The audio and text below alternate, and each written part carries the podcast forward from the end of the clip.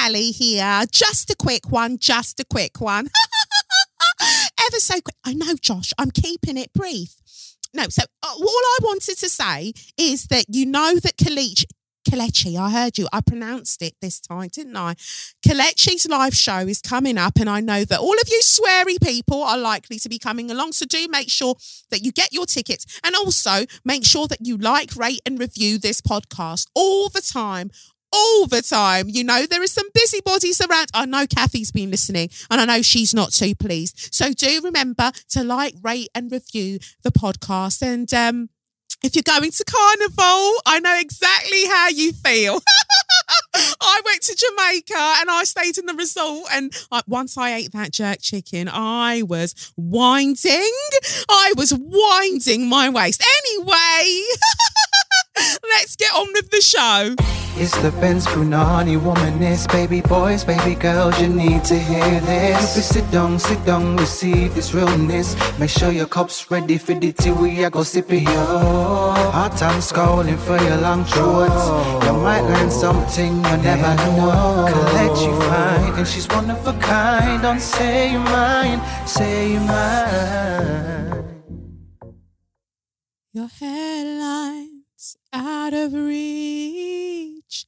It's so far, all the way past your neck back. Out of reach, we can't see it. Very higgy like your heart. Big up. Big up, Gabrielle. Gabrielle, come on Say Your Mind podcast. I know that you're going on tour. Is it next year?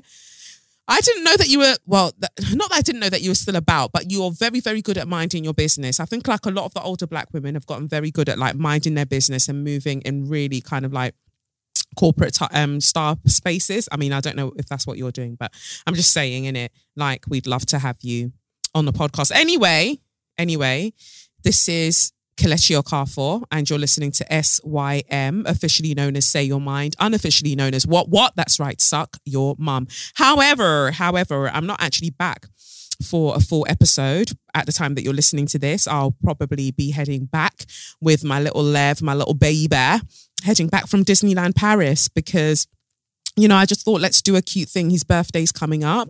And I've never been to Disneyland. And, you know, I feel like there's something about reparenting the self whilst also parenting your child um, that can happen in, you know, together in kind of like this kind of sort of synthesis, if that's the right, or synchrony.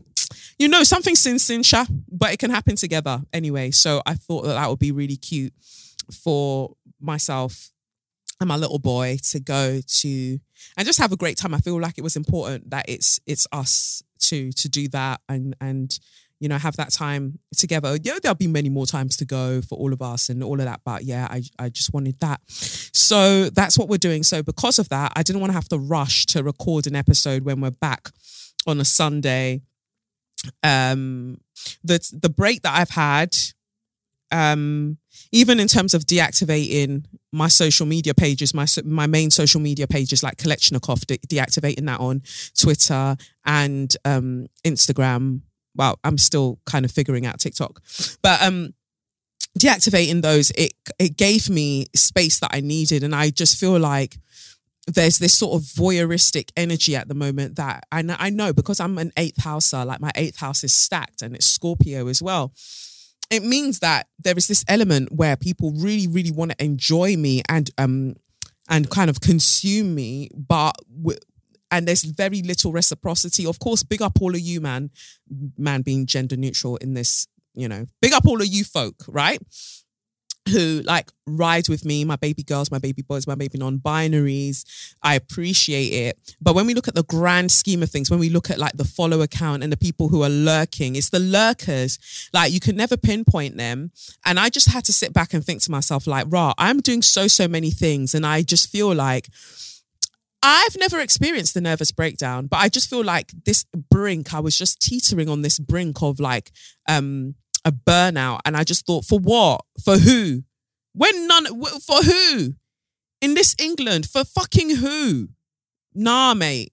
Just backed up backed out the thing. And you know, I've been saying for ages that Instagram wouldn't allow me to deactivate my page. I don't know why, it just wouldn't let me. And on that random fateful day, I tried to deactivate the thing on the app because people like, you have to go on the browser. And I tried that and it didn't even work. Or go on the desktop, didn't work.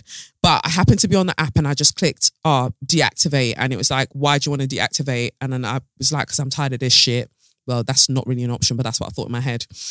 And I clicked it and it went through and I was like, yes, okay, deuces, deuces. Because no, honestly, like I amplify so many things, like support so many people. Of course, it's not a tit for tat situation, but at the um, at some point you have to use sense. You'll be bigging up, you'll be doing this, you'll be doing that for uh, for people who once they got the thing, they carry on going, or people who like they don't ever really say anything. Like it's just like of course, I do things out of principle. I do things because I want to do them, all of those things. But it just, I had to look at how much energy I was expending in supporting lots of people and things and causes and movements. And when I was not having my cup really poured into in that way. But again, I have to say that there are some amazing people who are very close to me who, like, even as I look around my, uh, my office space now and I'm able to record this, I'm recording this on like a Wednesday, um, knowing that I'm going to spend Thursday getting uh, mine and Lev's bits together and then Friday we're off. Um, I look around this office and I wouldn't have been able to do certain things without certain people. And so I rate that. I rate the fact that like I did I, I organized an event for to celebrate Leona Nicole Black's new book, Tarot Therapy, um, harnessing the power or harness the power, harness the healing power of the deck. I did an event to celebrate that at St. Ames and so many, you know, I set the capacity at 30 and it sold out like that, just like boom, gone, gone, because it's a small space and it got very very hot in there and it's a beautiful space and it's a black owned space a black woman owned space um in Connaught Street. And I just thought you know let's do it there. And it was so beautiful. It was so so beautiful.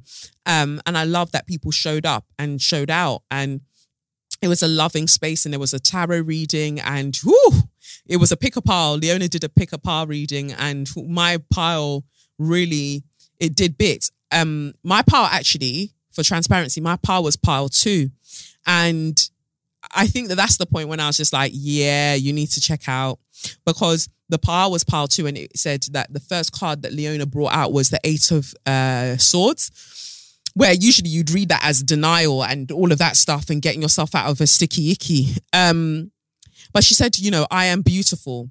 I am beautiful is the sentence that came to her straight away that the people who have chosen this deck, you are having to realize that you are beautiful and and it's not in a way that society might be presenting it to you or t- they're telling you one thing, but you know now on a very deep level of your beauty and actually that is the direction that you're meant to go in of of honing your beauty and reveling in it.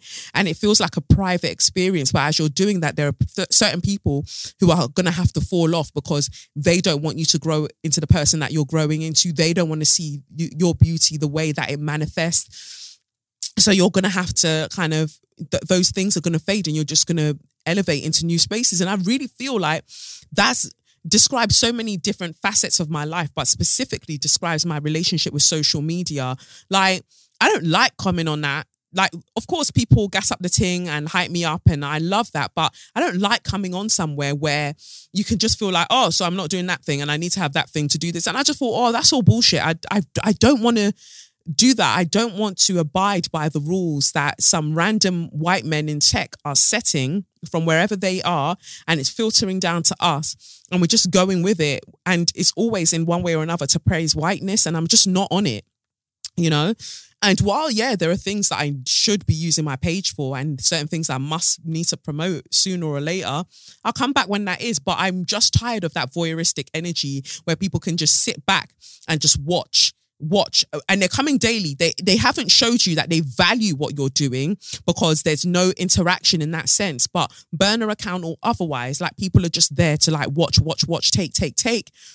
And i just thought you know what of course I'm going to be back at some point, but while I'm off, I just want you to feel that when you go onto your Insta and you're like, oh, let's go and see what Kelechi's doing, and you can't see where I am and what I'm doing. I want that because I want for there to be that moment of recognition that look at how instrumental I am in your daily life. Yet, when it is time for you to show me the public or even the private support that you know that I deserve for the things that I do, whether it's for you or for the people around us or wherever, you're silent. And that to me is some bullshit. So apart from that, I just didn't want people to be able to tag me and shit and all of that stuff. I didn't I didn't want it. So just took it off and I'll put it back when I want to put it back. Um, big up Natalie Emmanuel. Um, she's the lead in a new movie called The Invitation. She's so lovely. She is so lovely. Why am I laughing? Because in my head automatically I hear she's a biracial girl. And I, no, but never that energy. Never that energy. Like Natalie is so, so lovely. Just so, so lovely. I can't even I can't even describe, you know.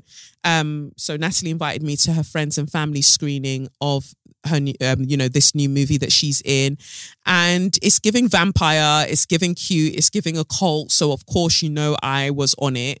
Um, but no, it was just beautiful to spend that time and to be and to be invited in that way. I think that those are the things that i'm talking about. Like somebody's who who's about it and you're about it. And they're like i'm doing this thing. Would you like to come? I'm like yeah sure. I'll come through.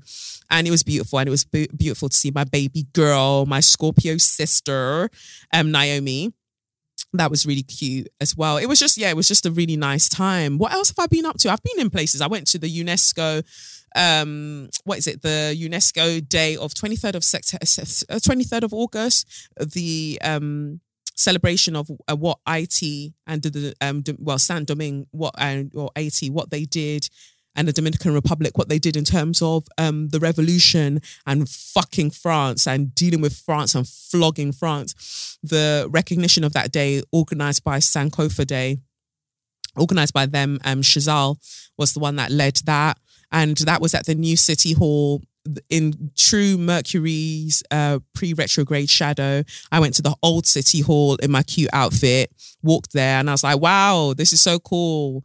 Um, that I can walk here and um, get there. And of course, it's shut down. I've known that it's been shut down for ages, right?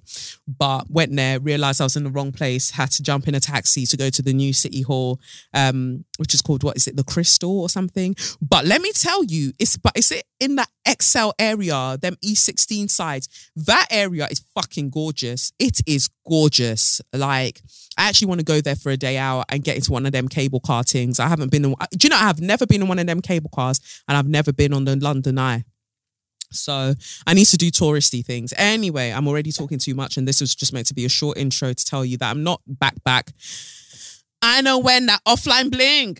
Hey, hey, hey, that can only mean one thing. Kelechi's fucking fed up. That's what it means. This episode will be called Offline Bling. Anyway, I'm going to do a quick tarot read and then um, I'm going to drop you two interviews out of the many interviews that I've done recently. One with um, Obioma Ugoala, um, talking about his book, Me and My Normal Penis. Um, and then, then, yeah, so Me and My Normal Penis. And then another interview it is me and I normal penis. And another interview with Nana Mensah, the baby girl, um, who wrote and directed um, her debut kind of feature called uh, "The Queen uh, Queen of Glory," and it's absolutely beautiful. So both are out now the Queen of Glory, the um, the film is out in cinemas. You can check it out on Queen of Glory. I think it's Queen of Glory film, or is it? I'll check it. I'll double check that. .co.uk. But you could type it in Nana Mensah. You'll you'll find it. Um, that was out from the 26th of August, and Obi's book has been out um, so very, very interesting interviews that I really feel like you will enjoy. So I thought let me put that out there for you to have a chomp on. And it's bank holiday weekend. And when I look at stats and things, a lot of people, you're out whining on road. So you're not gonna be listening to this until the Tuesday anyway. So I was tempted to drop an episode on Tuesday instead of the Monday, but I just don't like coming out of line in that way. I'd still prefer for the episode to come out on the Monday, even if it's slightly different to what you're used to.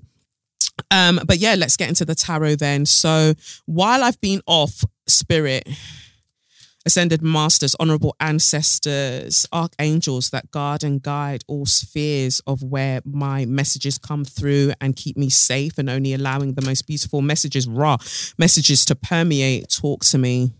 Talk to me, darling. What messages have you wanted to communicate to the girls while I've been away? What do the girls need to know? Um, I've been catching up on Real Housewives of Atlanta. Let me tell you something. Marlo needs to get it together. Needs to get it together. And Drew is hilarious to me. Um, but yeah, Sheree, Sheree's body's nice. Like, you know, she's it's giving. It's giving cute. Um, yeah, it's just a whole mess this season. The energy seems off, but I'm watching out of habit. And now that, you know, I can just watch it on Ham- Amazon Prime rather than doing what I redacted, redacted. Um, yeah. Yeah, yeah, yeah. So is that all I've been, I've done so many little things through not recording. I've just been in like little places, just popping up places, um, giving some cute looks here and there and then banging gym, banging gym and preparing for the live show. Looking forward to seeing you all at the live show. Oh, those are the things I need to say. So, you know, I've made the croc charms. The croc charms will be available at the live show. So you've got chat shit, get banged. And then you've got also got the SYM one with the straws. Um, so they'll be available there as well as the tote bag. Uh, also the affirmation cards for those who haven't guessed and I love that I'm doing this at this point because somebody would have heard tarot and they would have sped across and they'll try to avoid the tarot. So they're going to miss this message. Nah, nah, good for you. Good for you and your wayward self. Good. Anyway, the affirmation cards, for those of you who haven't guessed, they're going to come out on my birthday. They're going to come out on my birthday. Um, which is the 5th of October for you who are, you know, for the, the, those of you who aren't down with the ting. My birthday is on the 5th of October.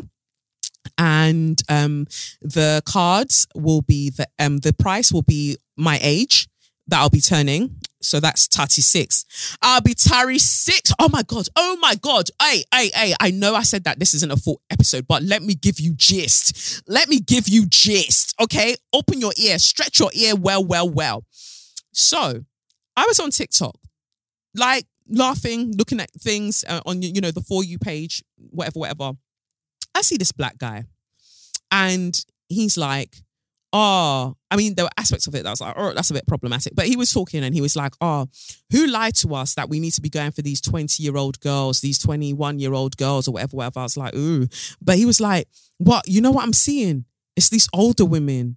You know them elderly ones. You know, like them ones that's like 35 and above. J- Jesus!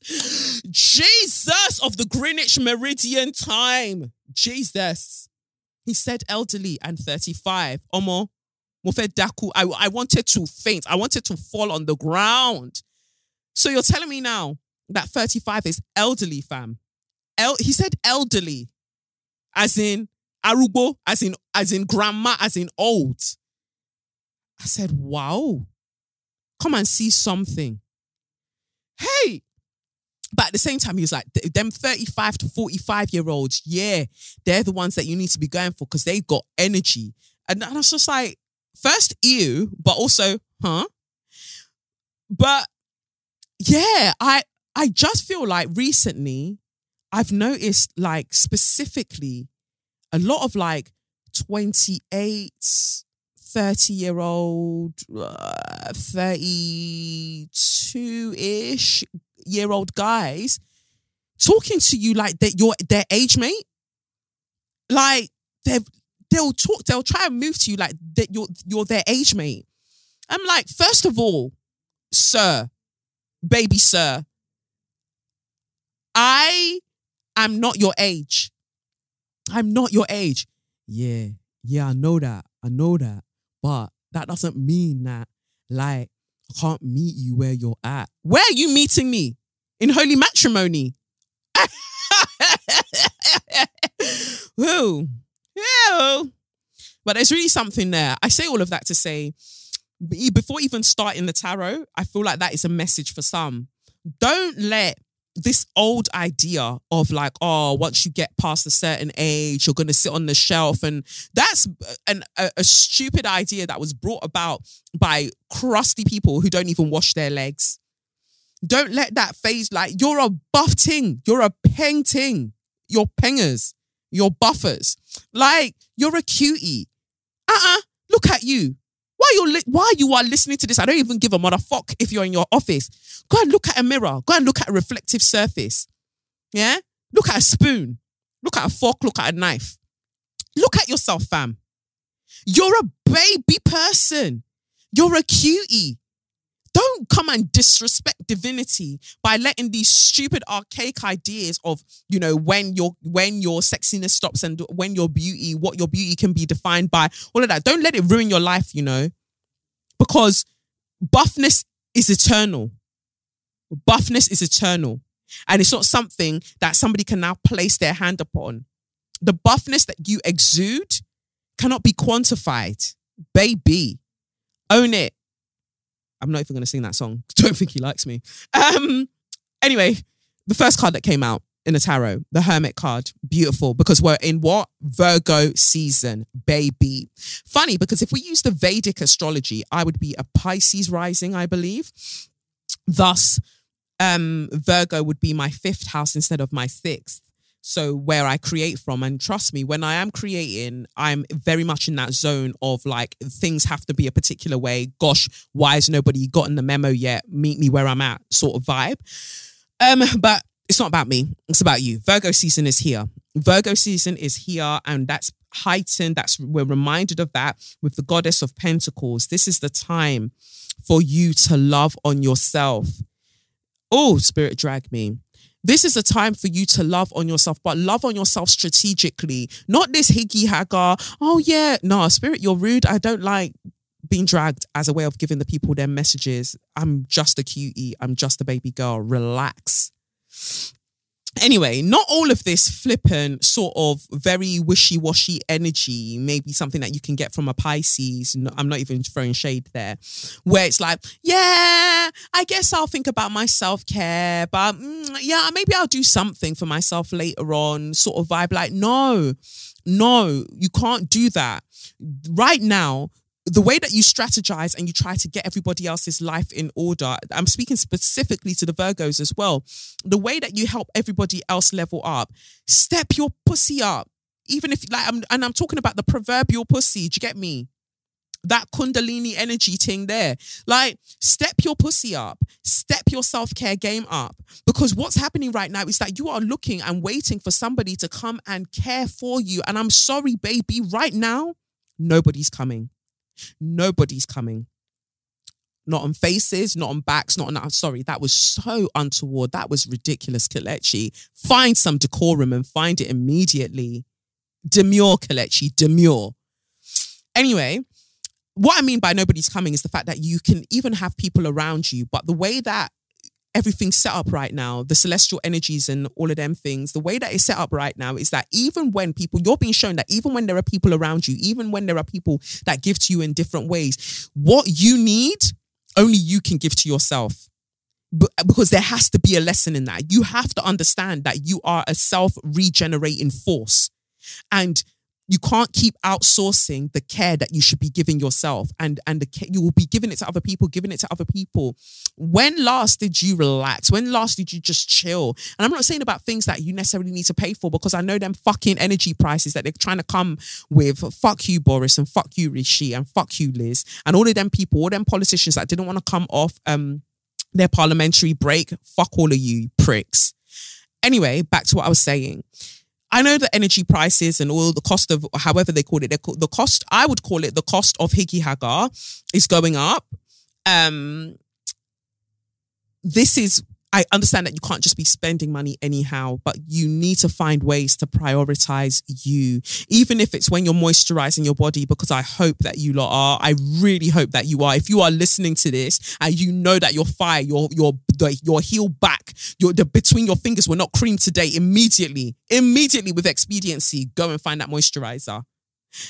But we continue even when you're moisturizing your skin, just taking a bit longer because that's something I realized that I don't even do enough. Like when I'm when I'm moisturizing, if you're not in the room with me, all you're hearing is why am I slapping myself to reach regions? Do you get me? Like, take some care with you. You are the most expensive product in your line. You are the most valuable something, something in the museum. And we're not even talking about the British Museum, them pussy clots. But you're the most valuable thing right now. But you're not treating yourself like it. And you need to. I don't like this dragon. Fucking hell. Um, and then we've got the God of Cups card that comes out, and um, it reminds me of Barbados. Actually, I haven't been. Ooh, there's somebody. No, let me not say too much. Let me not say too much before people start listening to this and getting ideas. Um, but the God of Cups, I'm looking at the Afro uh, Goddess Tarot Arcanas. It's a black guy sitting on a rock in the middle of the ocean, and he's got one cup in his hand, and he's got that Neptunian um, staff with him as well. So is he Poseidon? Is he Zeus? One of them things there. Um, it's just I know of somebody that has this tattoo on them. But um, anyway, this is a, an interesting card to come up after we're looking at the goddess of pentacles and we move to the god of cups earth and water so there seems like there's some kind of like earth um uh, like um I don't know, like a Virgo woman, a Pisces or Cancerian or Scorpio man vibe. This is giving me a lot of Pisces or Scorpio, really. But um, so it could be a Virgo woman, Taurus. But again, we're not fixed, we're not focusing on binaries. I'm just talking in it. But the reason I say that is you need to gravitate towards the people. If you're if you're thinking about romance and all of those things there you need to gravitate towards people who can water your soil. Oh that sounds a bit saucy.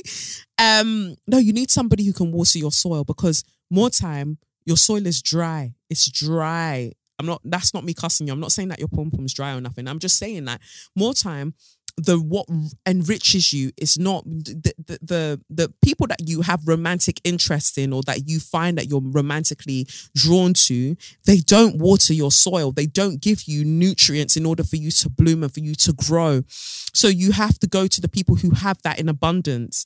You need that. You can't keep running from because it's possible. As much as we joke we joke and we're like oh men are trash and da, da, da, da, there are some who are not. Um and, you know, I don't, I don't know how easy it's find them. I mean, that's a lot of the tarot letters that we receive. But what I'm saying here is like, regardless of who you're looking for in terms of a romantic partner, let it be somebody who can help you water your soil and help you grow the things that you want to grow in your life. And that you know that they don't need you to complete them. They they come to you complete, you come to them complete, and together you make something. Having to fix somebody, having to get somebody eh, together so then they can be of um, service to you is really long. It's really, really long. And then the card that we have here is the Seven of Cups. You've, I think, like Seven of Cups here showing up in this way is so many options. So some of you really literally have options in terms of uh, partners and things like that. But for, for some, it feels like the reason that you're in this mode of feeling stuck as to how to take care of yourself is that you're like, oh, well, there are these other people and there are these other things that I need to do. It's all an illusion. It's all an illusion because let's keep it buck. If you weren't here tomorrow, all of those people that you swear down that they need you, that they need you. Of course, there are some people that literally like their life depends on you, but then there are others that they will make it work. They will be just fine. They were just fine. It's only because they can see you that they're like, well, you do it. And you're like, yeah, fine, I'll do it. Because it's like, oh, well, I think that another thing is like sometimes we go out of our way and we do all of the things that we do because it reminds us that we exist. When we do things that impact other people's lives, it reminds us that we exist. And so maybe that's another reason that I wanted to deactivate my page in that way because I exist. I exist. I am. I am without all of the extra bits for socials. I am. I, I am here. Not me being Beyonce. But you know, I am here. I don't I don't need that page to validate me. And it just becomes so intertwined, like a very, very higgy web. Um, when like publishing deals or booking an acting role or this or that, everything becomes contingent upon you having a platform. So that platform holds way more importance than it actually should. And so maybe because of the kind of person I am, maybe it's that Aries energy, but I was like, let me tell you something now. I've been a prisoner to so many things. and I don't even want to use that as hyperbole because there are actual prisoners who have been through shit. But I've been held down by so many things throughout my life. Like, I don't think people really, really deep the severity, trigger warning, trigger warning, child abuse. So you want to skip forward like three minutes. I don't think people understand the severity of being what seven ish, seven years old, and being sexually abused at seven years old. I don't think people really, really understand how that fucks your life completely forever. So no matter what I'm doing from this point, there is no day that I go without remembering that that happened. Do you get what I mean? Like, there's no day that goes by that I don't remember that that is part of my experience in this particular life. And yet, I keep showing up. I keep showing up. And so sometimes the rejections feel harder. Sometimes the silences from people feel that they sting more.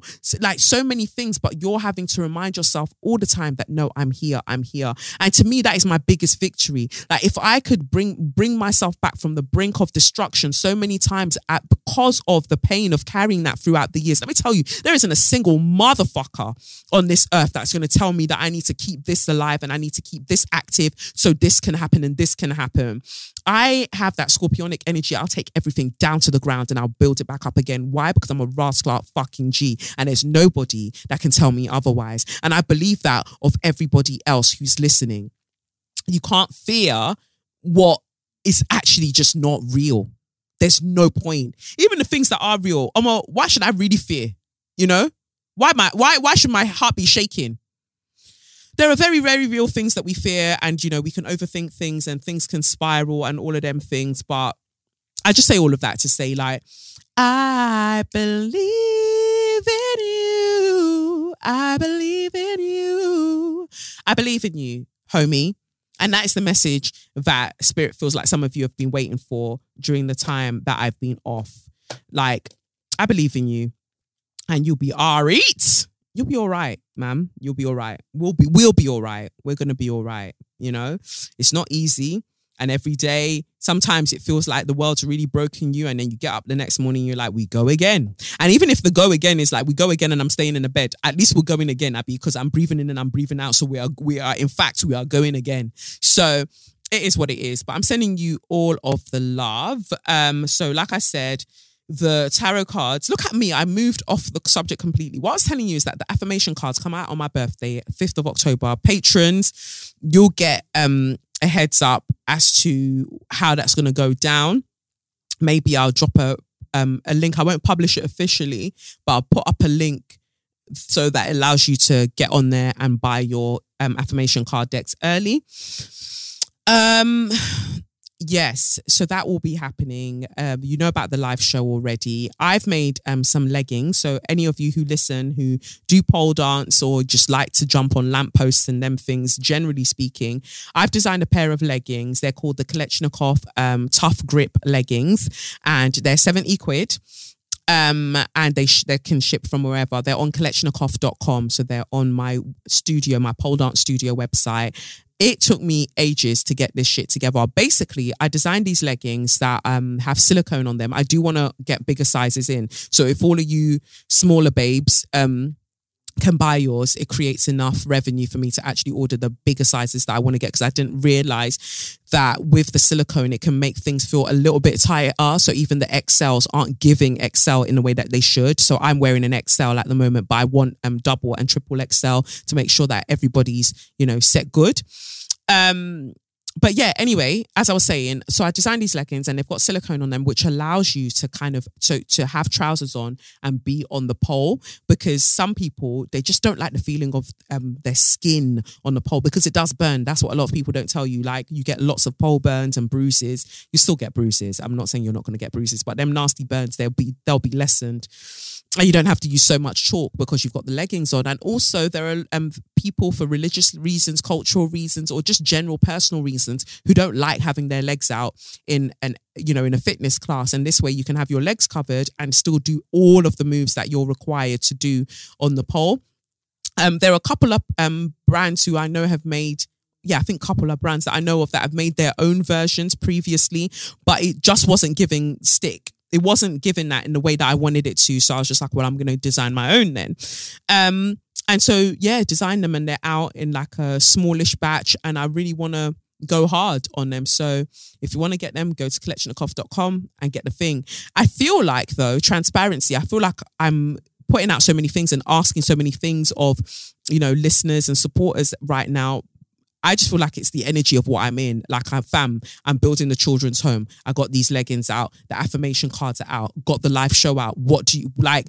I'm really out here. I have to express myself in the way that I need to express myself in it. Like there isn't one lane, you know, there's I just do what I do and I do them well. So if you want to get something, if you know somebody that does pole and you want to get that for them, their birthday or whatever, you can go to kelechnekoff.com. If you want to send your letters in for tarot, you can send them to sym at kelechnekoff.com. And that also means like your So You Mad letters, your Straw of the Week letters, your Share Your Magnificence letters. Send it all through to there. Anyway, I am going to um, stop talking so much, I guess. Um, but I, I, thought that it would be important to actually have a little bit of a conversation rather than just launching you into um, the episodes and not saying too much. So, yeah, I've talked enough. Anyway, I'll big up the first of this week's show sponsors who are Dipsea. So maybe some of you didn't go to carnival and wind up your waist and feel that little tingle, feel that buzz, feel that excitement. And you're like, but you know what? I still want to feel excitement in my life. Well, you can feel that in a number of ways, whether it's a warm cup of coffee or, you know, being in the sunlight generally in your garden or wherever on your balcony or just standing outside on road or listening to a sexy story. Pleasure is all around us. With Dipsea, your sanctuary is waiting. Escape into a world where pleasure is your only priority you're allowed to switch things up when you feel like it. So, you know, do things. You know, maybe one day it was visual. Now today it's what? It's audio, baby. Basically, Dipsea is an app full of hundreds of short, sexy audio stories designed by women for women. They bring scenarios to life with immersive soundscapes and characters, no matter who you're into or what turns you on.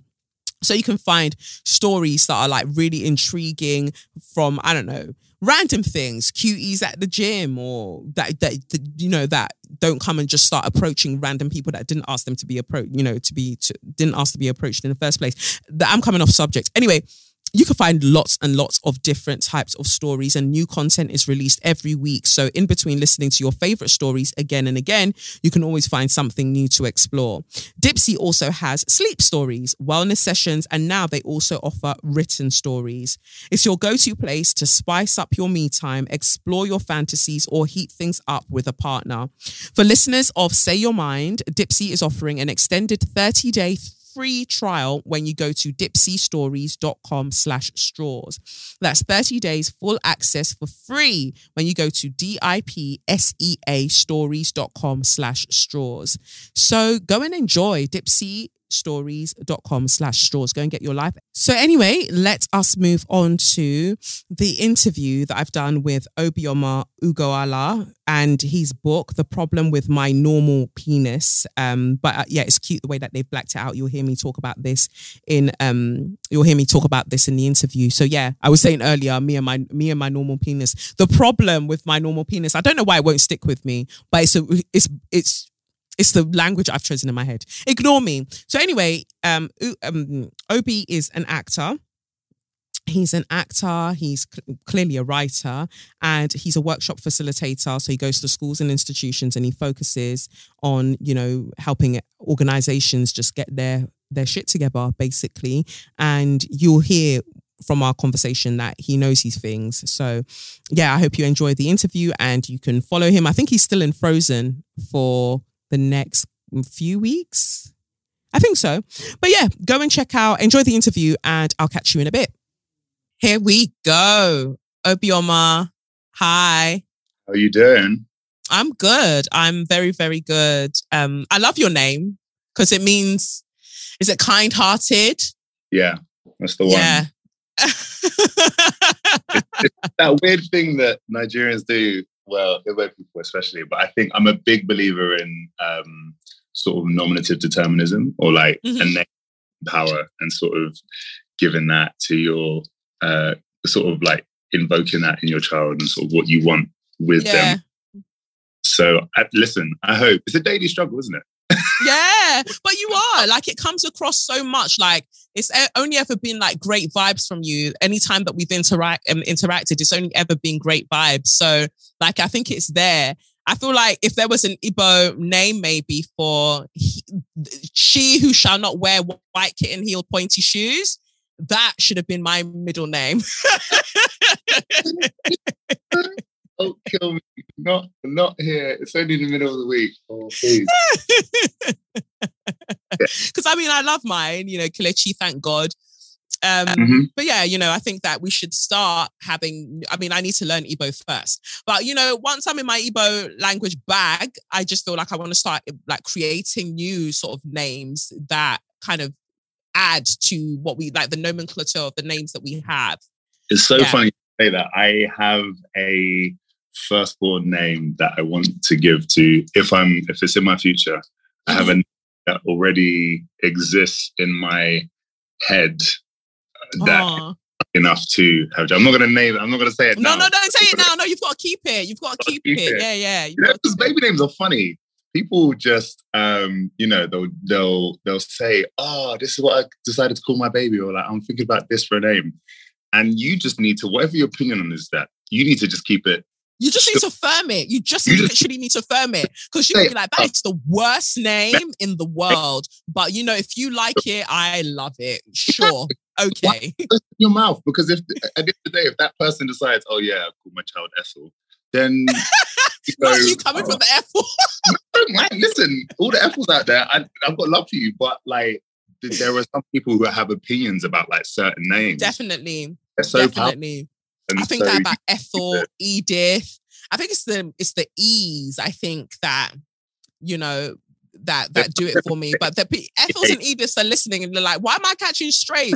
I just I just pop my headphones in for a Monday vibe and then I'm just getting bus bus. For what Mhm. reason? So but the reason really is the reason really is is to talk about you and to talk about just your range of talent um you know doing amazing things on the west end stage um as well as having your book out there in the world called the problem with my normal penis but then the way that it's done the normal is like blacked out Yeah. So when I want to take us through that yeah when I initially wrote it, um, when I initially wrote the pitch for the book, it was um, N star star star star star penis um, Mhm. because um, and the subtitle was the myths of race, sex, and masculinity. Um, and I think for me, my the impetus between uh, behind wanting to write the book um, came from wanting to interrogate sort of um, where my blackness and my masculinity intersected and how um, I had been fetishized sort of growing up and to what degree I had internalized these narratives about what it was to be a black man in Britain um, and to what degree I leaned into how much I was um, fetishized and glamorized as being um, a black man in Britain. And that's a very complicated thing in a world where, you know, um, as a black man in Britain, you might not have, you know, the same access to education, employment, um, the justice system. You might not have the same level of parity. So in a world where someone says, well, you know, uh, in in in masculinity, you get this you get this patriarchal dividend of, of a plus two on that dice roll because as a black man, I think you you know there's this this racist myth about you having this oversized penis. uh, it's very hard for a lot of black men to want to divest themselves from that because they see it as one of the few forms of social currency that they can have. Um, but the more I sort of got into researching the book and and and um, wanting to interrogate that and pull at those threads, it became more and more apparent that actually having the the black man as this hypersexualized, fetishized, um, sort of idealized version of masculinity to a certain extent um, was necessary for white patriarchy to keep white women in a very specific place, right? Because it yeah, yeah, go on. It allowed white it allowed white men to say, "Listen, I'm in charge. You need to stay at home. I'll go to war and protect you from those savages, those men who are out there and they might, you know, be out with their oversized penis, over sexualized. They might come over here and rape us, or they might do." And so it was very. It, it helped to keep um, it to sort of galvanize other white men and, to think that there was something to fight for and against yeah. by saying dangerous black man, but it also allowed white men to keep white women in their place and saying, no, no, no, you need to stay here. Now, obviously, as with sort of so so often in this conversation, the the, the people who were missing out are black women who then have to suffer from the misogynoir of getting neither the sort of the protection that is afforded to white women or the sort of the the, the racist um, benefit that is a that is afforded to you know a lot of white society. And so oftentimes with these you know with a lot of black friends of mine black male friends of mine who have uh, lent into this fetishization it has allowed them to sort of um, dismiss or not pay as much attention to um, their black um, sisters and, and, and siblings and, and, afford them as much care and um, sort of protection as they would you know anybody else uh, even even their sort of black brothers they'll be like yeah you know we're brothers together you know we got this mm-hmm. when it comes to a black woman saying oh uh, you know I need I'm, I'm vulnerable what about me mm. I know a lot of black men are like, oh, why are you acting stush? Why, why, you yeah, know, yeah. why are you mad? Why? You? And all of that is to say, I'm trying to call you. I'm, trying. I'm trying to call you out. I'm trying to call you in. I'm trying to say, listen, this is what I need. And I think a lot of black men, for for better or, or mainly for worse, have been socialized to think that um, they aren't a, there's a very specific way to be a man there's a very specific way to be a, a black man and so the idea of the problem with my normal penis was just to interrogate what our idea of normal is what is normal because the, the very idea of saying normal implies that there's a there's a standard there's a way to do it there's a way mm-hmm. to address mental health or sexuality or, or or or your own masculinity rather than accepting that actually we're all humans and we have a sort of infinite multitudinous to us. Um, and how can we really engage with that? And like, what is real freedom, if not this ability to engage with our blackness fully, our, our masculinity fully, our sexuality um, fully, and to really do that, to really engage with your humanity, and for everyone to engage with their humanity, you need to really be seeing someone else in their um, complete completeness and in their nuance. You can't you can't have these tropes sort of in the background and and and through the filter with which you see them because otherwise you're you're not really seeing them you're seeing a version of them and, and expectations and so when they turn around and say oh yeah no my penis is pretty average size or mm-hmm. what um i've got a bit of a headache i don't want to have sex tonight mm-hmm. oh, but you're a you're a black guy. You're meant to, you know, I don't know if we're allowed to swear. But, you know I mean, Of course. I you're swear right. all the time. It's my favorite. you know what I mean? There's like there's this there's this pressure to sort of I want to throw down. Like I'm meant to I'm meant to throw down. And you're like what, six five? Six three, six three. Six three. Wow. Yeah. Wow. So, but I'm a and it is it's it's that I think there's a really there's a really odd thing that happens with the version of masculinity that we allow black men to have mm-hmm. that allow them to be vulnerable not and i don't just mean like emotionally but i mean even like romantically with their mm-hmm. partner i remember and i talk about this in a book like which when you actually deep it is so mad there was a time in the sort of noughties where like, oh, you're a bowcat. Are we going down? are, you, are you going down on the girl, like, what? But do you know how wild that is? Do you, have, do you know that that was a point in our lives? That was, was- literally a point in our lives where, point where it was like you and you know what was wild about it? and it? bare of them were doing it as well, but they wouldn't say to each other that they You were. So then a lot of people were doing it badly. But if you lot just passed notes and just compared notes, we wouldn't be what right? Wouldn't be in this situation.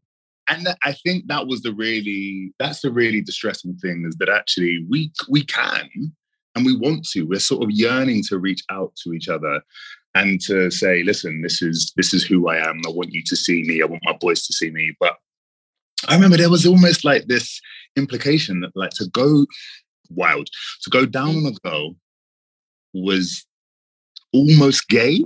Exactly. Like and isn't it to want to wow. a woman meant that you want to somehow pleasure a man. Like, and even if you want to pleasure, like, listen, I'm not, I'm, I'm whatever anyone's sexuality or whatever that expression is. That's not like a, a, a linked but separate conversation. But like, even within that hypersexualized, it was the these black men said, sex for me is about ownership, is about domination, dominance? Yeah. up, one down, you know, controller controlled. Now, there's the like on the personal level, there's the the problematic nature of that, right? And how it sort of colors our interaction, male, female. But I think the the sort of more insidious part of that, and the more dangerous part of that, is it implies that in pursuer pursued, chased chased, Mhm. that there is a heightened potential for violence and for sexual violence. Yes. Right. Yeah. You're saying, oh no, no, she said no, but she didn't mean no. Or like, oh no, just put your hands on it. Or like just and like It's just the what- tip. It's just the t- oh yeah, like, rather than saying enthusiastic consent, I want you to do this, you want me to do that. And sex being something where it's a meeting, it's a connection, it's like a, a sort of blending of these two people sharing an intimate moment Yeah. you are socializing a generation of men to have an unhealthy relationship with the opposite sex and to say, no, no, no, this is just, this is part of the sexual act is rooted in violence, in my dominating you, not in my being in conversation with you, but in my saying, I am in charge, you will do what I'm told. So, of course, there's going to be some degree of sexual violence that then sort of has a potential to emerge. I'm not saying that all men out here are, uh, are rapists, but I think what is I think what is dangerous Mm. Is that in not engaging with it fully, right? In not saying this is something that is widespread, that is culturally, and I don't even at this point, I don't even just mean black men. I mean like like Across the board. Yeah. in general. Yeah. Like, You think how mad it is that like for 40 years we had page three just running. Where like you Casually. the Casually. like, Just tits in your face. just On titties. just right there. and like A it was Playboy. A 2003 whole that we had that we banned 16 year olds being Mhm. naked, right? So how wild is it? Because we have this weird fetishization of like young women, Mhm. right? But then we then say, oh no, no, but you're a pedophile if you like someone under the age of 16, or if you like someone under the age of 18. And it's not to say that I feel for these men, but you're telling these men that 18, boom, now you can go. But but before then, oh, oh no, that's disgusting. And it's like, Yeah, but, but but that but that is the but that in and of itself, I think is really what you've hit there. Like you've hit the nail on the head there. It has to be illicit because if we're talking about the violence that's inherent within sexual interactions, as we know it within white supremacist heteropatriarchy, there has to be something illicit for you to be a deviant, you know, towards right. So if they set that literally men decided themselves, okay, we're going to set the age at 18. That means that anytime before that, if I do it, oh, I should, oh, I shouldn't be, you know, I shouldn't be there. That makes it more attractive. And also, um, um, young girls at, or young women at that age, like they're malleable. I would, I'm, I'm going to call them girls. They're malleable, you know, in so mentally, you know, emotionally, spiritually, I'd say, because also I think that it's, um, it also it feels a bit kind of like an incubus like you know being able to s- extract absorb um energy for, for your life force in order to maintain this very fragile construct of what it means to be masculine in this society within patriarchy, not allowing for that definition, um, for the embodiment of whatever that might be to be expansive enough to hold anybody who identifies in that way. It is very rigid, um, but it's not even rigid on a structure that can really, really balance. And so they need to be filled and and to be able to be satiated. Well, it's insatiable, really, by the energies of younger girls because they don't actually know either what what this is meant to be. I think that's the scary thing, right? Is that we don't like. So, we don't know. Like, they don't know. They don't know, yeah. right?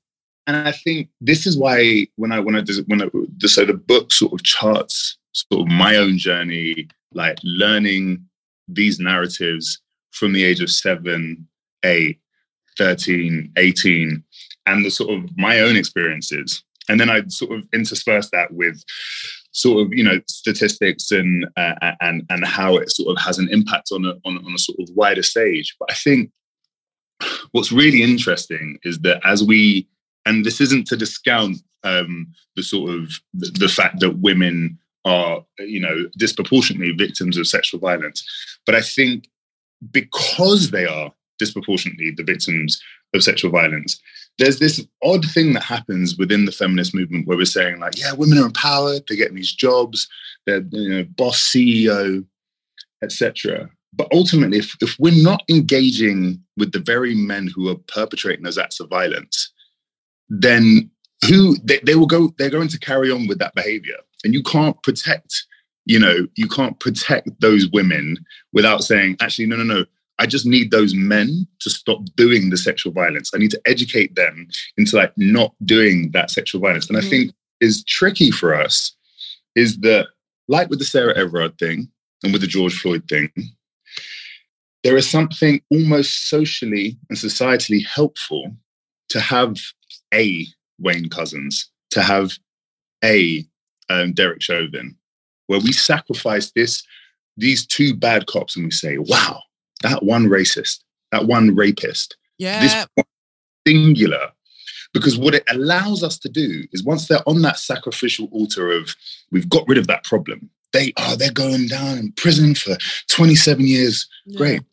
Now we've wiped our hands clean. As a society, we don't need to engage with the fact that actually the Met has a systemic problem, mm-hmm, with the fact mm-hmm. that there were these WhatsApp messages that were being sent, with the fact that there were a bunch of cops that saw what was happening for eight and a half minutes and did nothing while he mm-hmm. was murdered. So I think it, it lets us all off the hook. Mm. Actually, our friends, our family, our colleagues, our future children deserve better. Mm-hmm, mm-hmm. They deserve us to fully engage with the awkwardness, with the messiness of it all, because if they don't, then they will become a statistic. And eight out of 10 women who are sexually assaulted know their assailant. Yeah. And and we saw a lot of it like heightened during not, lockdown as well. Yeah. Yeah. So live, being at not, home in close proximity to exactly. men in your family. Yeah. Exactly. It's not this one, you know, uh, creeping in the bush and who's like, yeah. hold this woman away. that's not where the majority of the sexual violence is happening. And so, unless we're engaging with these men then you have these men who grew up on Nuts magazines, who mm. grew up page three, who grew up on whatever, and think, yeah, that's a healthy way to to treat women. And then when you call them out on it, they're like, oh, but mm, mm, mm. yeah. But it's as you say, it's it's it's how we perform gender, and I think it's still such a it's, still such a tough subject for people to engage with. I see conversations happening online and black women getting really upset when we're talking about womanhood and how the version of womanhood that's presented to us within this white supremacist patriarchy, um, like, like it's geared towards white women. And when you say that, it's like, oh, you're saying I'm not a woman. No, no, I'm just saying to you that in the framework of what womanhood means to the white supremacist imagination, you are not woman in the same way that they are woman, but you will still be used for the same, like the labor that they want to displace from white women, they'll place onto you. And so, um, you know, and I know that that's tough because they're like, well, you're saying I'm not a woman. No, it's the same way that I would say that in white supremacist um, um imaginations, black people aren't human. That doesn't mean that we're not human. That just means that within that imagination, we are not as human as white people are.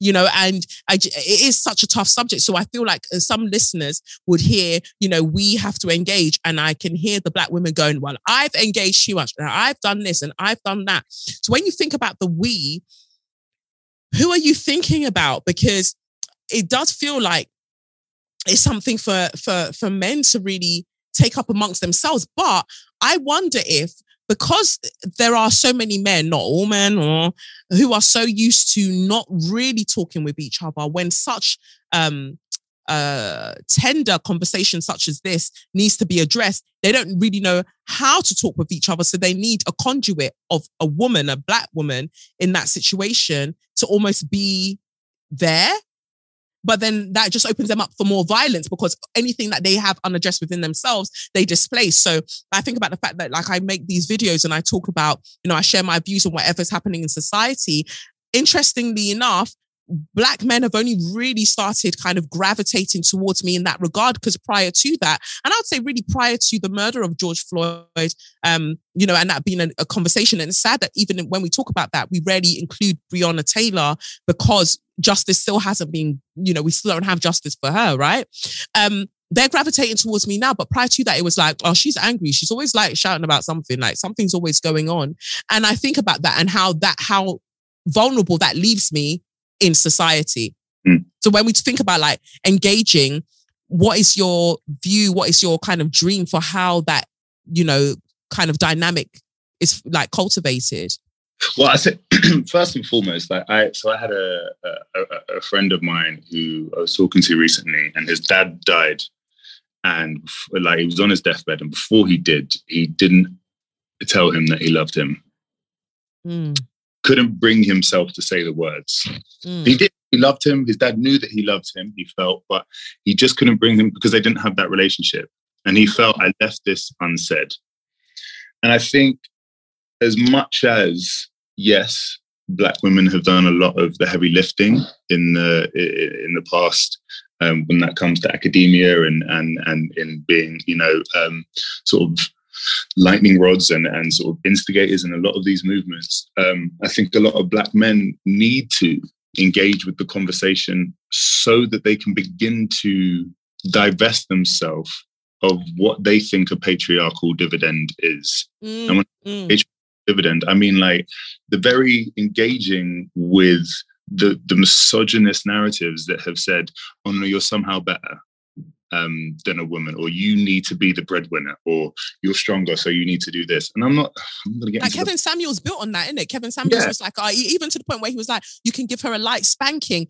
Going back to what you said about the violence that's inherent in these like dynamics, like he moved from oh, you know, high value, high value, and slowly started creeping into oh, you know, if she does something, you can place her over your lap and give her a light spanking for for doing that, and it feels very incestuous in some it, regards. It, it, feels very, and I think you know what, I'm not going to get to uh, because we could talk about all day, but there are certain um, YouTubers and listen, guys, we don't need you to have to set up another podcast. We don't. Need, no, no, no, James, no, don't. We don't. No, no, no. I and I don't mean that. I'm not throwing shade at anyone. I'm saying I need you to talk to your friends. Like actually, like actually yeah. talk to them. And you know that thing where people say like, "How are you?" No, no, no. But like, how are you? How yeah. are you?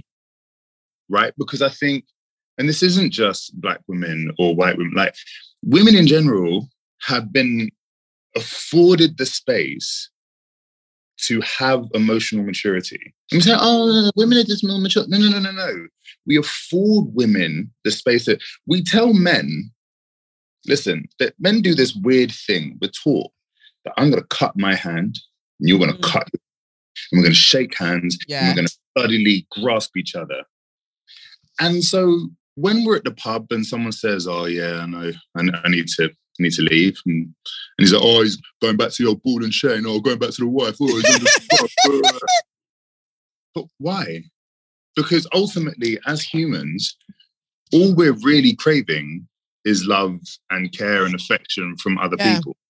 So even at the pub with these friends who you call your close friends, to not even have the emotional intelligence to just be like, listen, I know you need to get back to your wife, but like, do you mind just hanging out a bit longer? Because like I'm in a bit of a weird place, or like, mate, I've really missed you. Can we organize a coffee or a lunch for next time? No, no, no, no.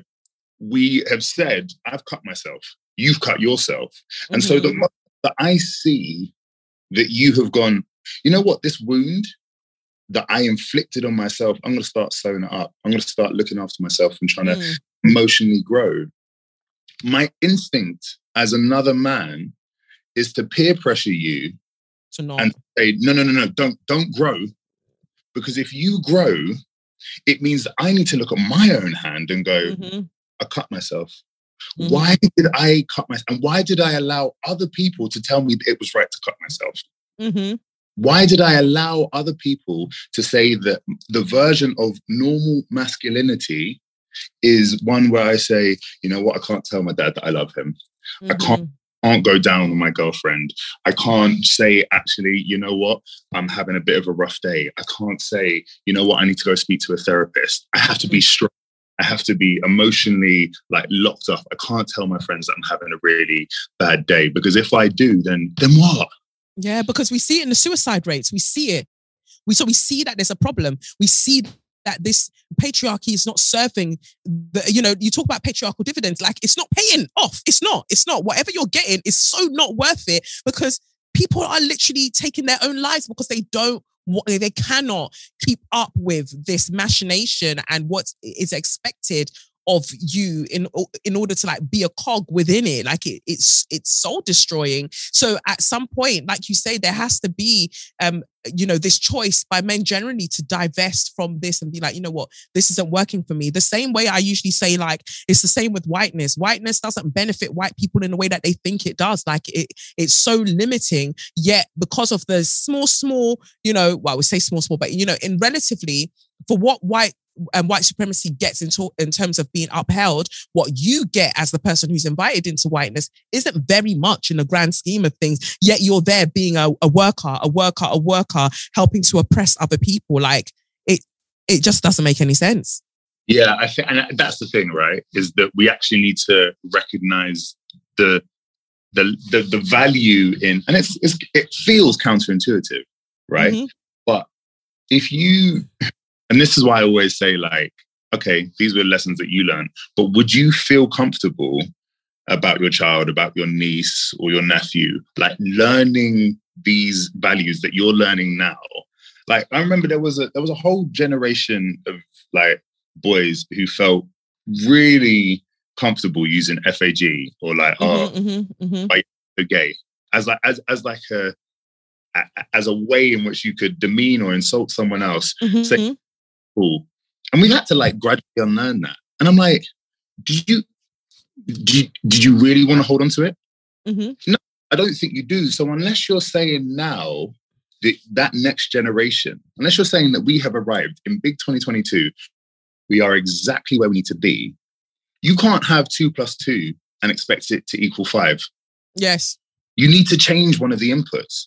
So if you want your children to have a better life, you need to change one of the inputs. Whatever we're doing now isn't working. Suicide is the killer of men under the age of 45. So like, what are we doing? Because I want to be able to say, listen, you know what? I know that we're, I know that it, I'm meant to be the, you know, daddy big bollocks and I'm the big wage, Mhm. but you know what? I can't do it today. Or actually, your career is doing better than mine. Yes. I'm the stay at home dad. And for my friends to support me and be like, yeah, you can be a stay at home dad. I'm not going not to ridicule. Yeah. I'm not going to mock you for that because you know what? Your wife, you did good.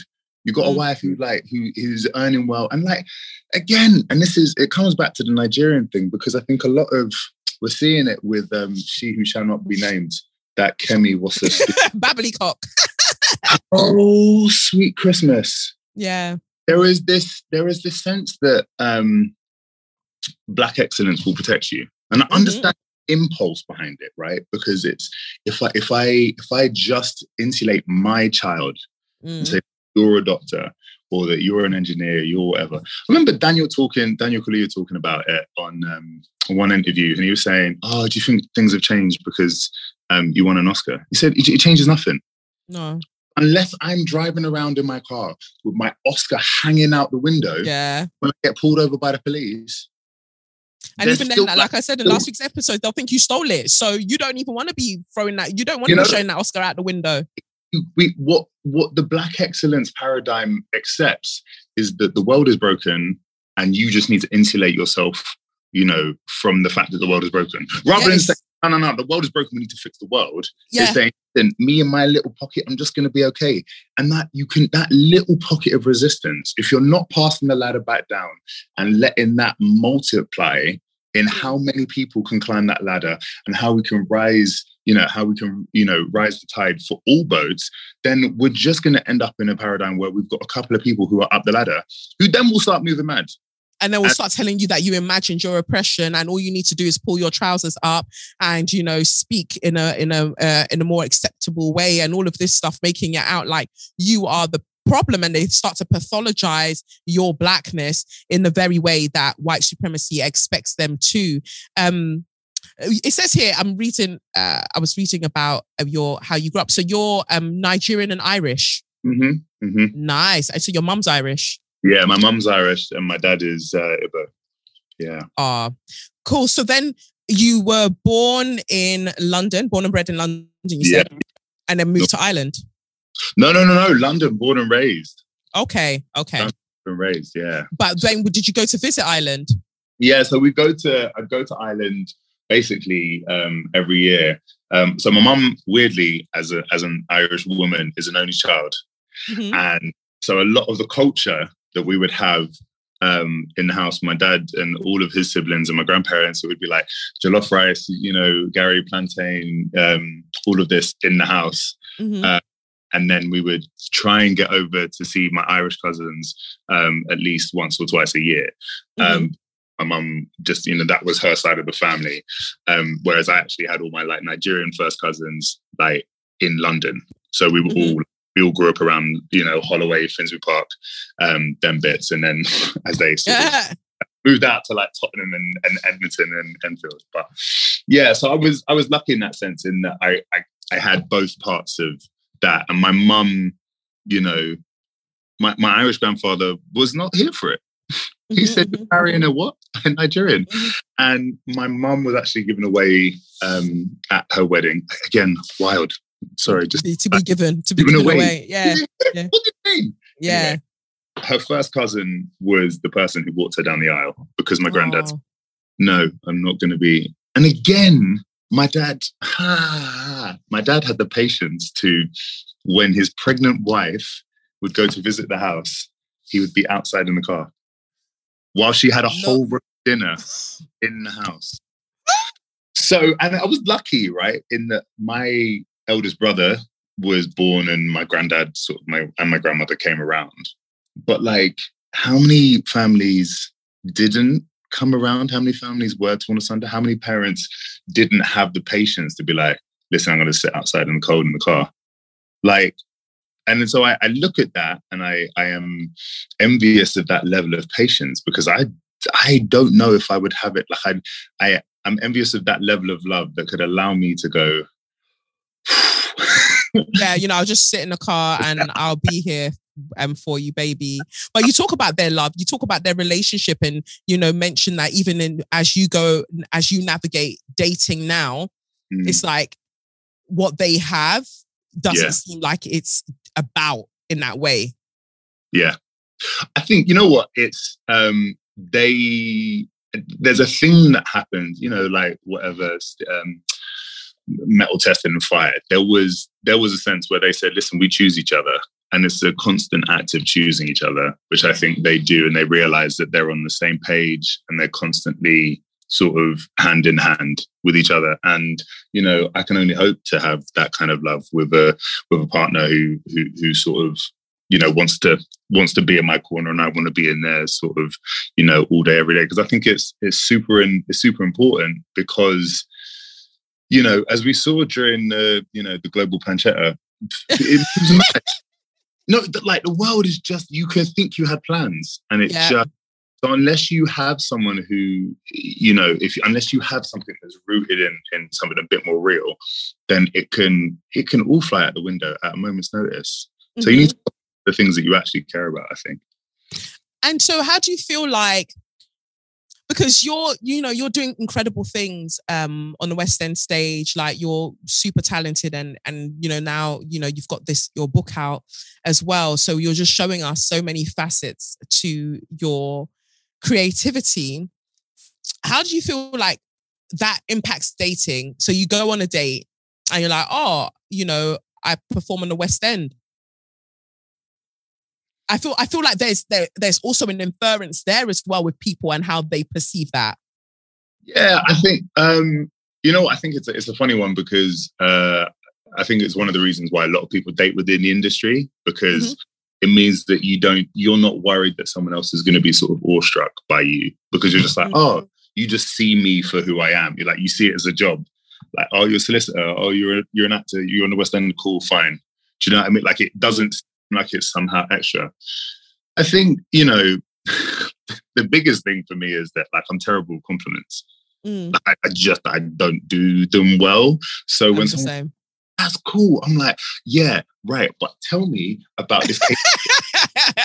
oh, really? Is that what the patient had? Wow, tell me, tell me more about that. And so, okay, and where are you training next? Like, because yeah. I, I I don't counterintuitively, I don't like talking about myself.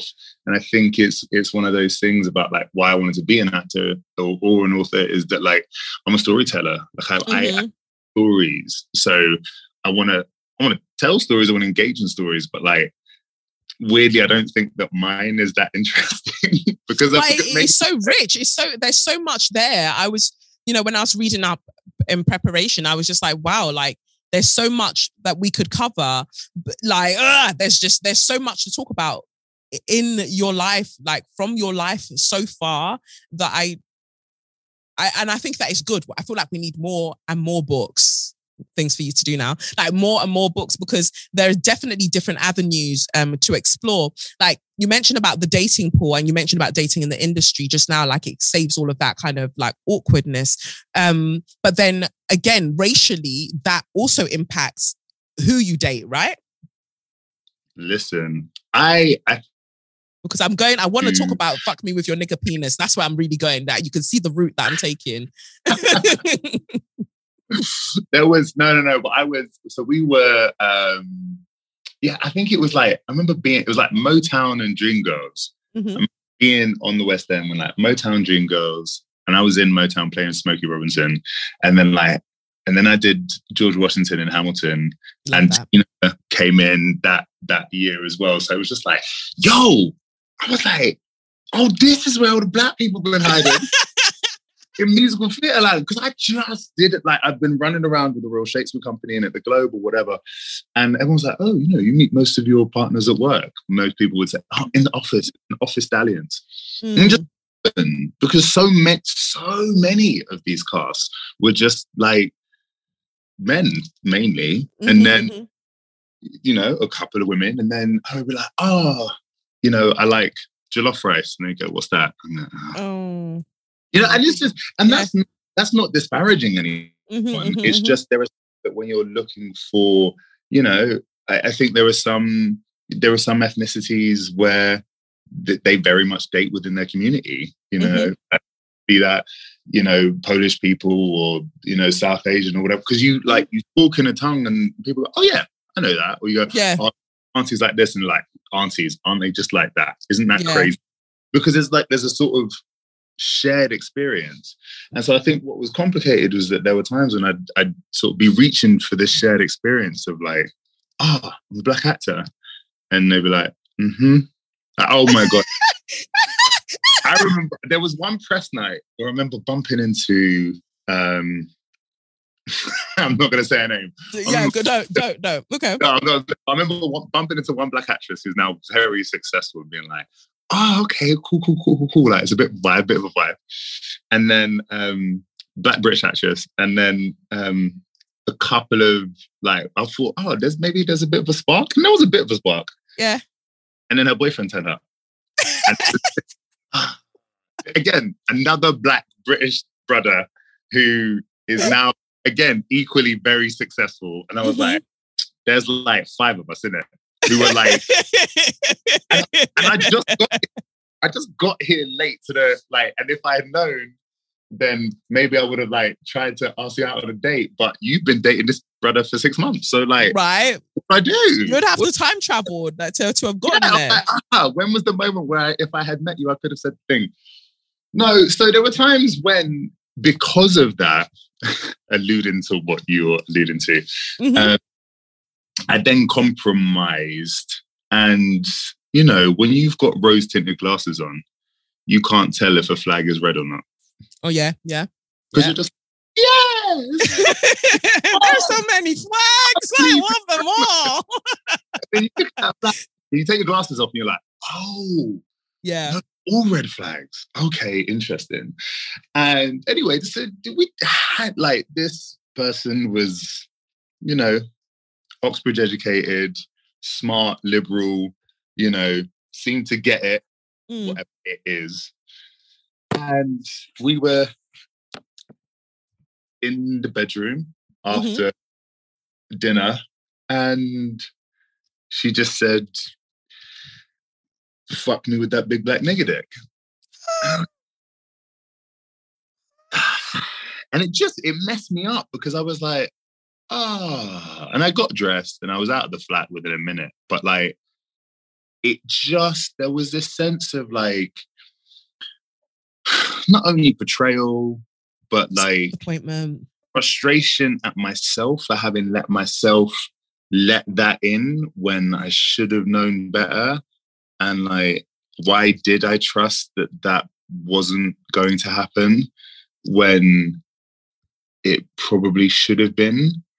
Because you like, thought that she got it. Like whatever we say that whatever it is, but right. there is but then i think that that's a whole other conversation of how i guess a, a- quite a few people these days are getting good at performing like they get things but then it's in the cl- in closed spaces that you realize that oh actually you're not far off from everybody else who doesn't get it at all. You just Right. you've got and you've just picked up some buzzwords and and things like that. Um, but then uh, at the same time, there are people who are actually doing the work. I guess. Um, And- That's the thing is that like it made me then a lot more intentional. mhm. right with my dating that like uh you like i am now a lot more even as a sort of you know irish nigerian um i'm a lot more um blackety blackety black you know Yeah. in my in how I present with the world and how I engage with the world because I'm like you need to know this about me because Yeah. some especially like if I've got sort of relatively skin fade if I've been you know vitamin D deprived on this dusty island it can be it's like, a, little oh, bit, a little bit pale, a little bit spicy. yeah, it can be- going on. I don't know what it is the nose is a bit you know active, like so I just need to be like, you do know that like none of that stuff is going to run because, and again, it was it's those weird things that because it gets framed as a compliment when you're younger. Oh, you don't sound that, you don't look that, you don't act that black. You then go, oh, maybe I should. You get this. into it. Yeah, yeah, yeah. Oh, oh, I'm one of the good ones. No, lies. Whoever's doing that, whoever's telling you that, they are lying to you and they Yeah. are throw them to the bin, the curb, the, the trash pile, leave them in there, Mm. burn, set it on fire because it's not worth it. But time, all your energy. And I think what's really tricky is that in that pitting against each other, some people are really trying to do the work. Some people you you need to afford some grace. Some Mhm. people can afford that grace. Um, I don't know if I can. I don't know if I always have the patience to afford those people that grace because if you you need to know in, in and of yourself, right? Family members, fine, friends, colleagues, like that can be one thing where you're like, okay, hmm I can. Give you two strikes, one strike. Yeah. Yeah. What? You messed up. You called me coloured. You shouldn't. Mm, mhm, mhm. You're a grandma. Uh, can we not? inf- And that, that that's a thing that you can. Oh, but I didn't realize that was an offensive term. Fine, you didn't realize, but now can we? Yeah. Yeah. Now that you can we? And when you repeat, when it's repeat mistakes, and you go, if you cared about me, Mm, you do that. And I, you know, I've done it before where people in companies have called me the other brown person's name. oh god. And my reaction to that is to then run through my Rolodex of names and call that person by a different name. Same. Eh, I feel like we're similar levels of petty. That's what I love. Yeah, that's the same.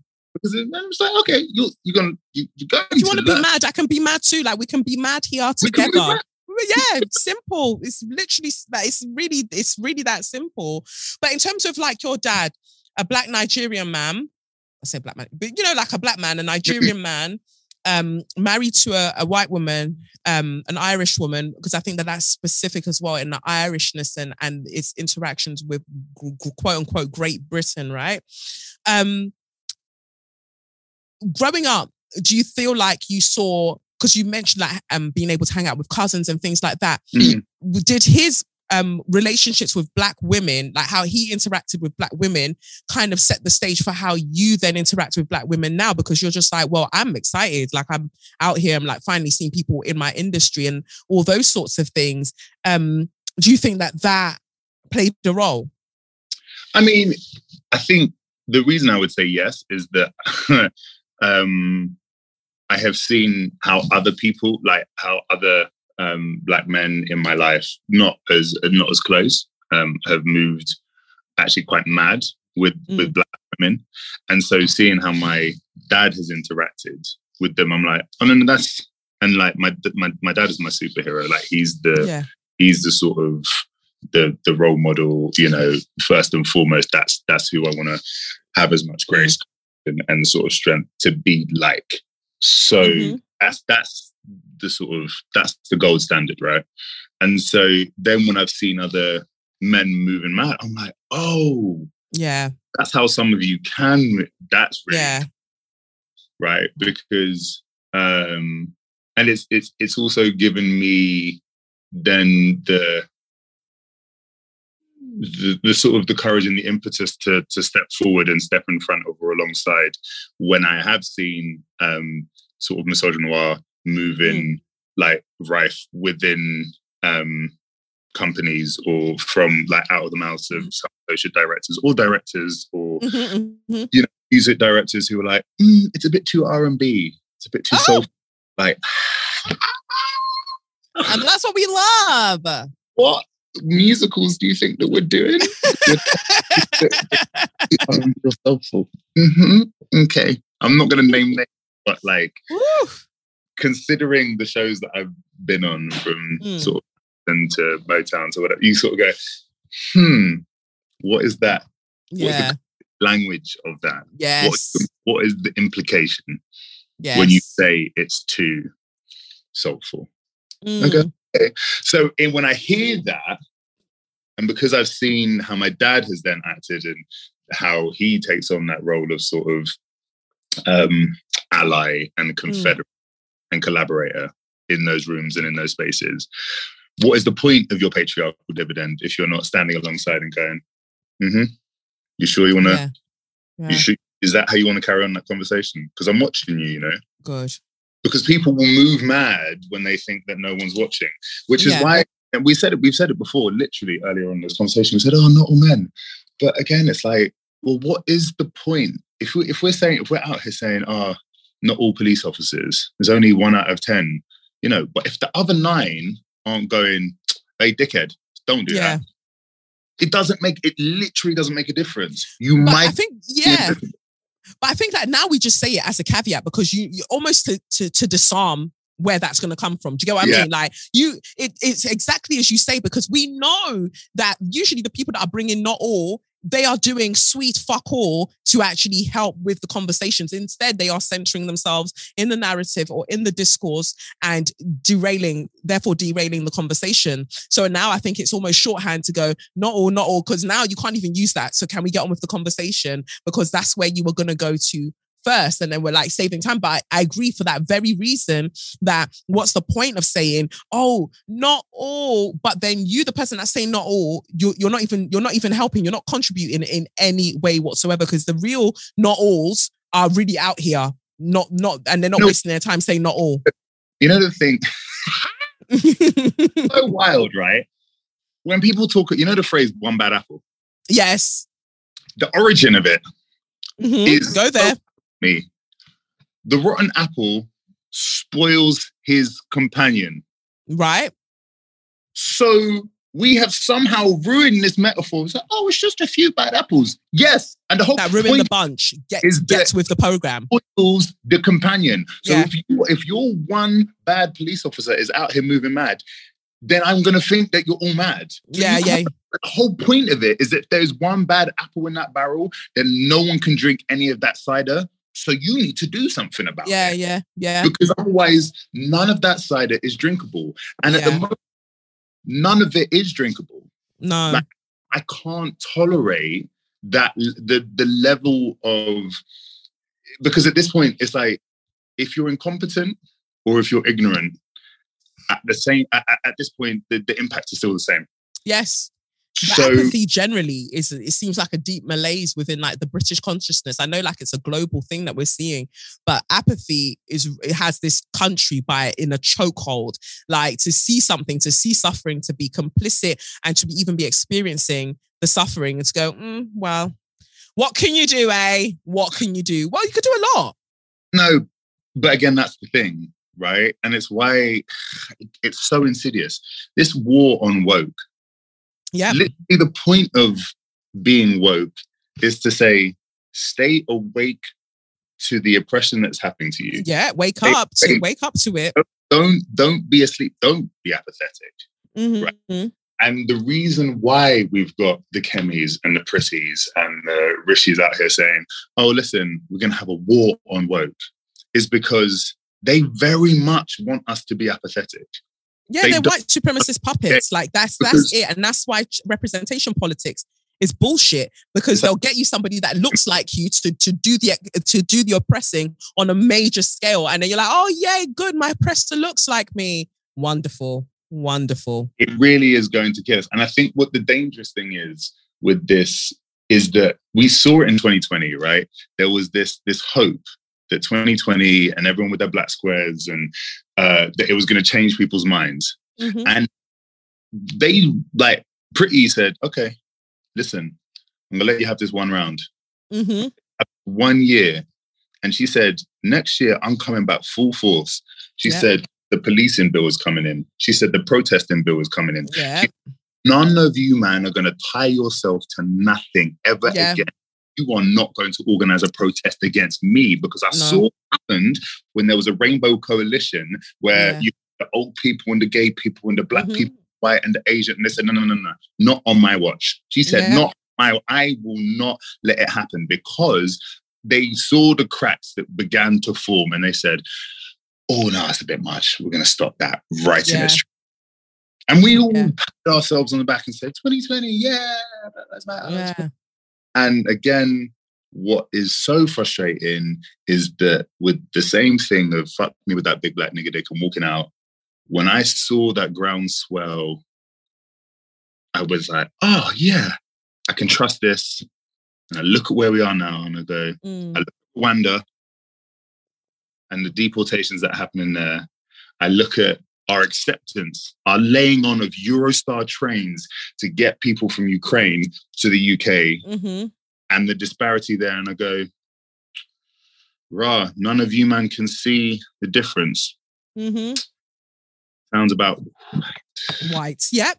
so Definitely. like, don't don't get me wrong, like I I'm frustrated, but I have I literally have to say like permanently optimistic because if I don't, I fall into inertia.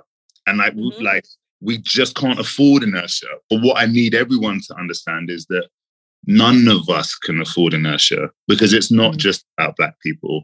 It's not, and I know a lot of times people say, "Oh, but it's not, it's not a race thing; it's a class thing." Cool. If it is a class thing, then you need to recognize that you're not in the upper, upper, upper, upper echelons. right. Otherwise, you wouldn't be listening to this podcast. We wouldn't be having this conversation. Right. So, like, if it is a class thing, then join me. I don't, I don't listen. I don't Yeah. mind what intersection you're meeting me on this conversation. Just at, meet me. whether it's like a disability, like Yeah. like gay, black, you know, class, whatever.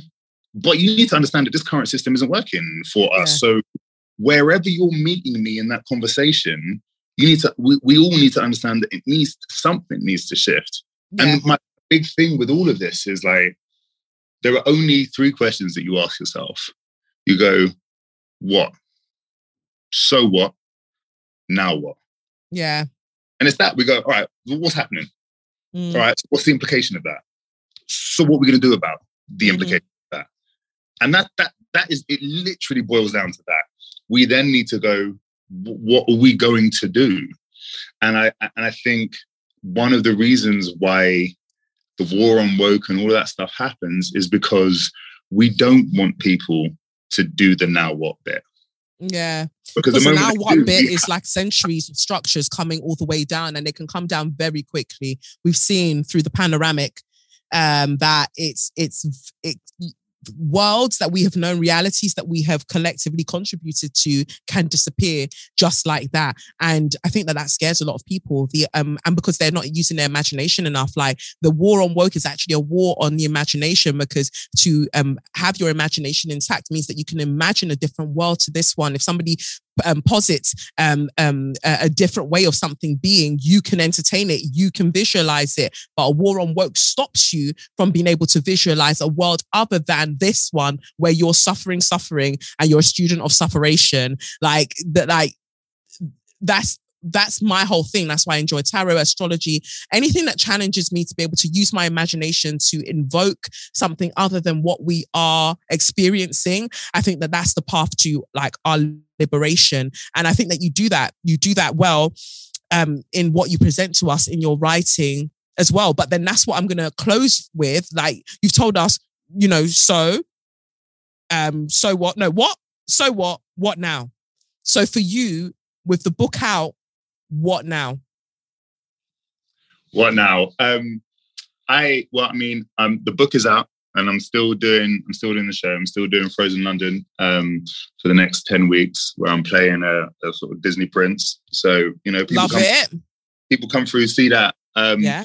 the, the next plan is uh, the adaptation of the book as a TV show, Nice. um, so that we can, you know, uh, explore what it's like to have, um, you know, black British people on TV who are interrogating, you know, what it is to to be, you know, in their thirties and black and British and men, but also not not everyday trauma, not No. everyday separation, No. not everyday. And again, this isn't this isn't disparaging, but like because it's a lot of people's lived reality. Um, but it, it I I don't know any black families on TV. Yeah, but it's also what gets commissioned, and that's what's so frustrating about it because we've got such a wealth.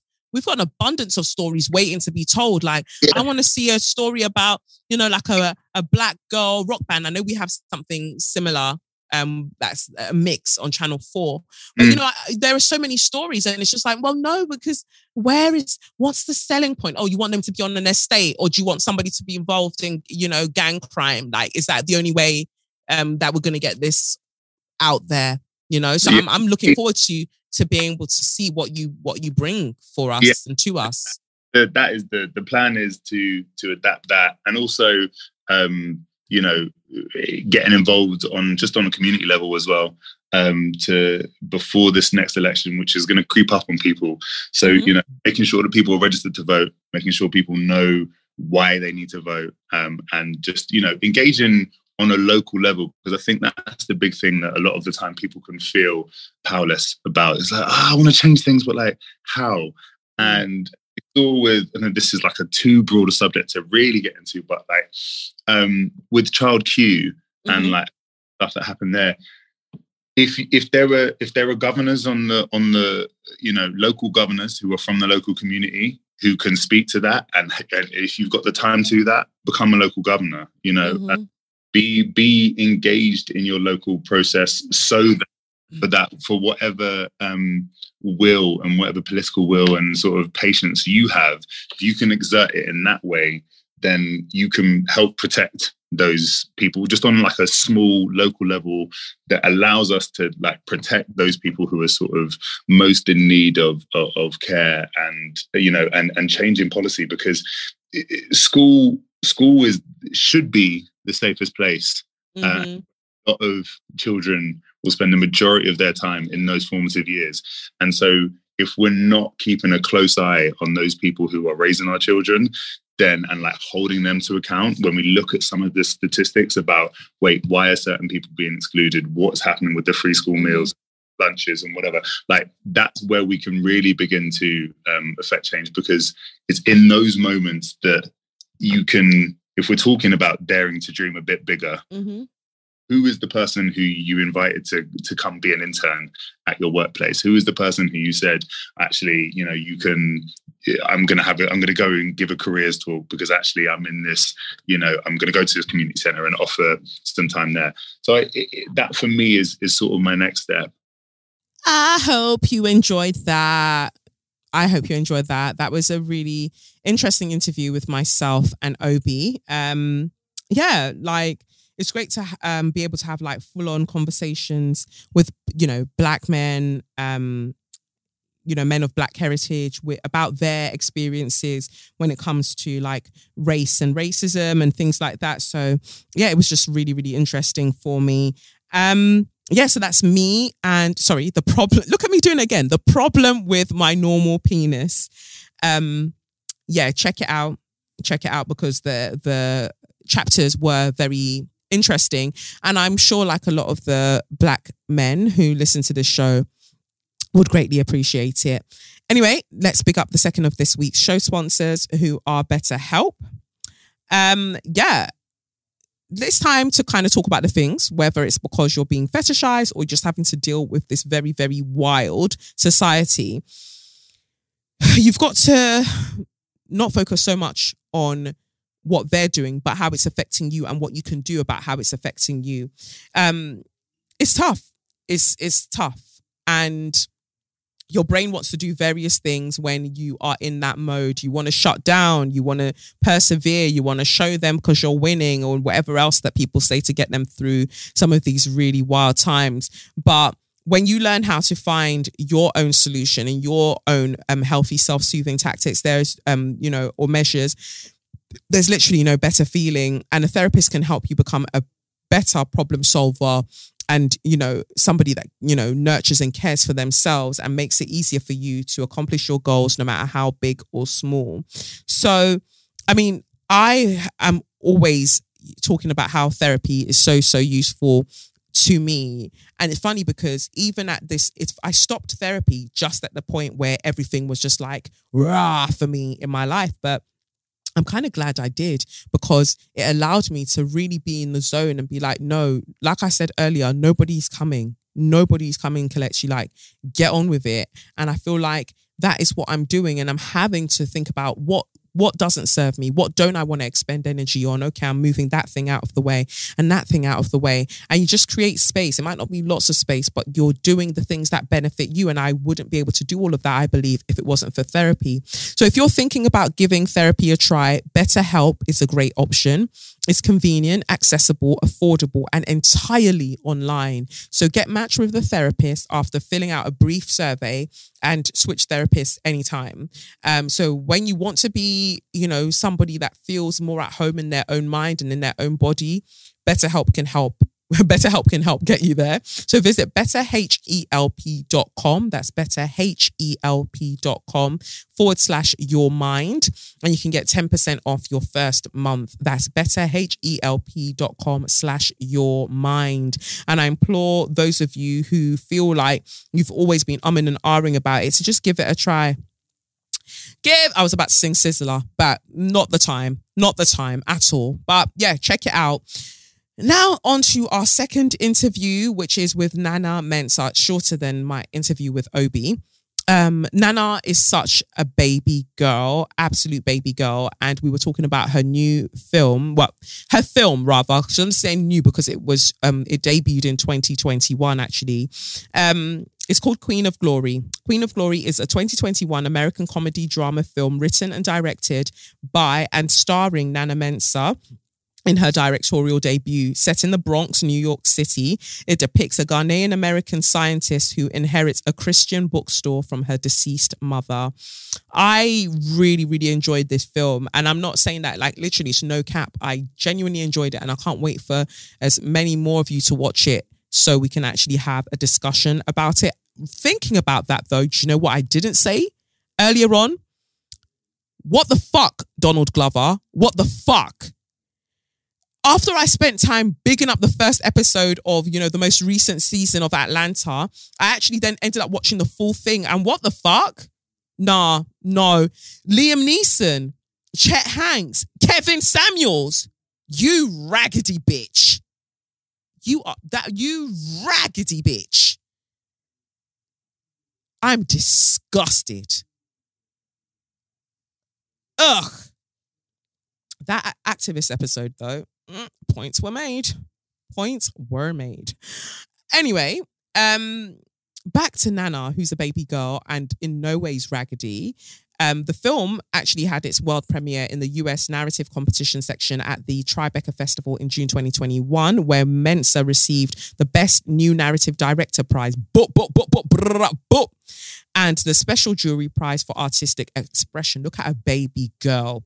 The film garnered two nominations at the 37th Independent Spirit Awards. Um, Meko Gattuso, who I absolutely love, he got um, he was nominated for Best Supporting Male um, for his role as Pitt, and the film was nominated for Best First Feature, and it really deserved it. I I just love that there was a film that centered a West African protagonist, and she wasn't perfect, and she was just figuring it out you know, just figuring it out. And I really, really love that. So big up yourself, Nana, for making such an amazing film. Um, and yeah, I'll leave you all to enjoy that interview with Nana talking about Queen of Glory, which is out now.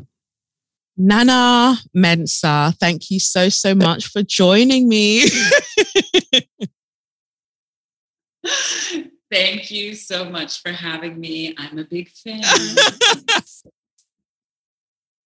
well, that that makes me feel great. That makes me feel great because look, you're just like, I mean, I love, I love, you know, knowing that there's just a wealth of us out there doing what we're doing. But, you know, your body of work, who you are, is incredible. So it's just great to be in your presence and to be able to talk with you about everything like you're really out here you're really doing the bits you're really doing the bobs and i just i just love to see it so your directorial debut is uh, Queen of Glory.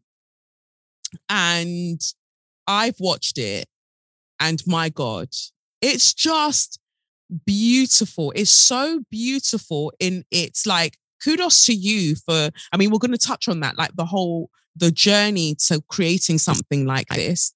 But just it's beautiful. Like the for me, one of my favorite things about the whole film, it was the beats.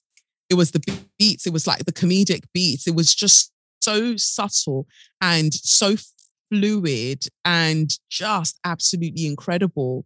What led you there? What what made you think, you know what, my protagonist is going to be this very, very incredibly intelligent scientist doing their um, you know, their doc is there a doctoral student, right?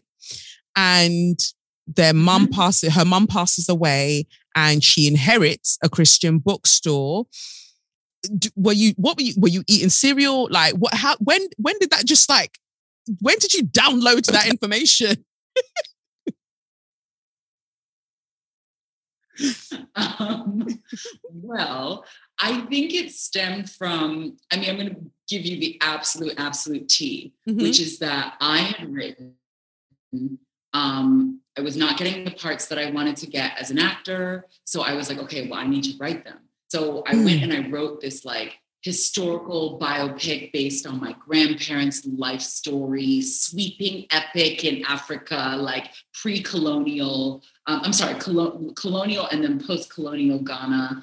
Um, and nobody wanted to make it. I went around LA for a horrible week of just like taking meetings, and people would read the script or read the coverage of the script because that's what they don't tell you is nobody actually reads the script. They oh. get somebody to read the script, write coverage, and then they read that. Um, and so, you know, it was super disheartening. I was very deflated. And then I got some really good advice from a mentor.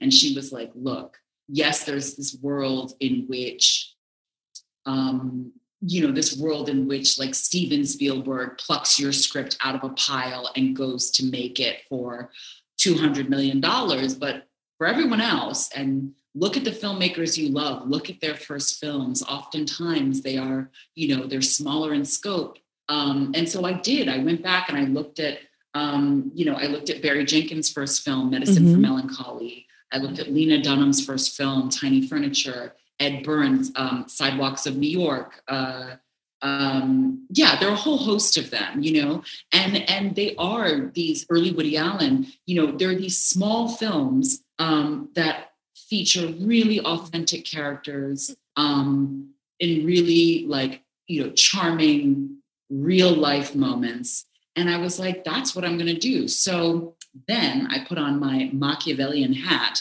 and I was like, okay, what do I have access to um, that I can shoot for like cheap and or free. Mm-hmm. And my family owned a Christian bookstore in the Bronx. Oi!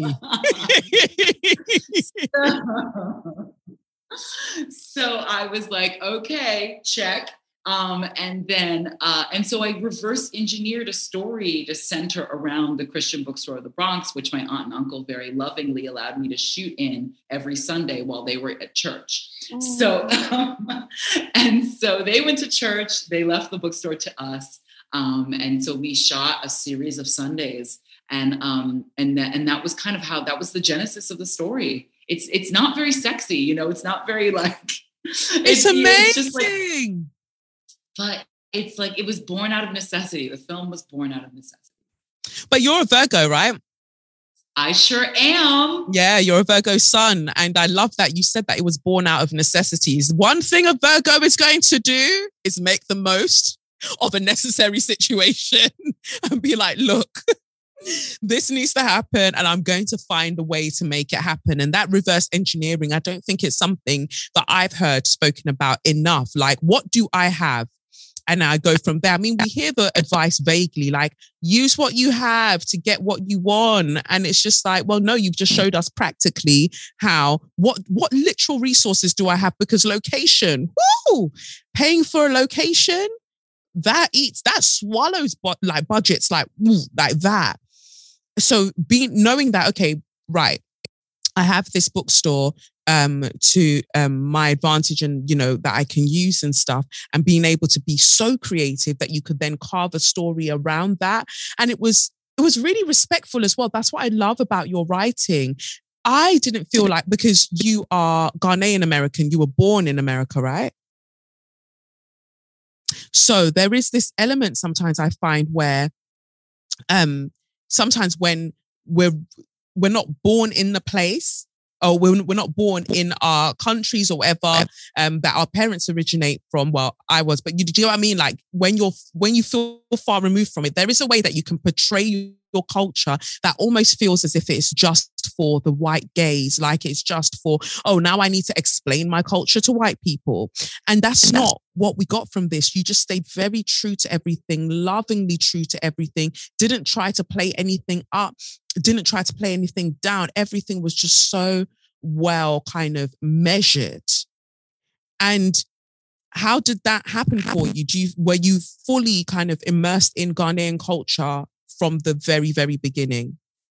I think one of those that was something that I had to be careful about was the colonizer's gaze, you know, mm-hmm. the white gaze, and making sure that I wasn't going to fall prey to that because, you know, that stuff is insidious. Sometimes it's very pernicious. You don't even realize you're doing it. And you're like, oh, mm-hmm. oh, wow, look at me on, you know, and, and I didn't want to do that. Mm. Um, I didn't even realize the, the, the, the wealth of culture that I had access to until I would speak about it to non-Ghanaian friends. Mm-hmm. And they're like, wait, you do your funerals? Like, mm. like you treat what? You how? It's a wedding, but you're dead. and it's like, yeah. You know, and, and so that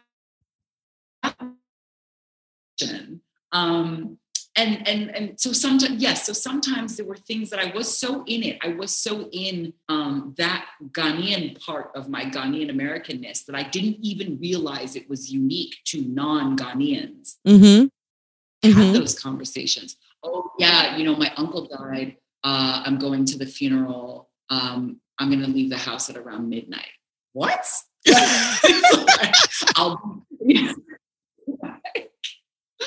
Funeral starts at one, will end at 6 a.m. What? Wow. Like, you know, like this is just crazy to people. Yeah. And so this is and and so this like, okay, this is gonna be what the story is. And I want to talk about being Ghanaian, but also being American and straddling those two cultures. And and um, yeah, but I didn't want to explicate anything to anyone. I'm so tired as a woman, as a black woman, as an African woman of having to explicate myself to others. And so I really wanted to be like, if you know,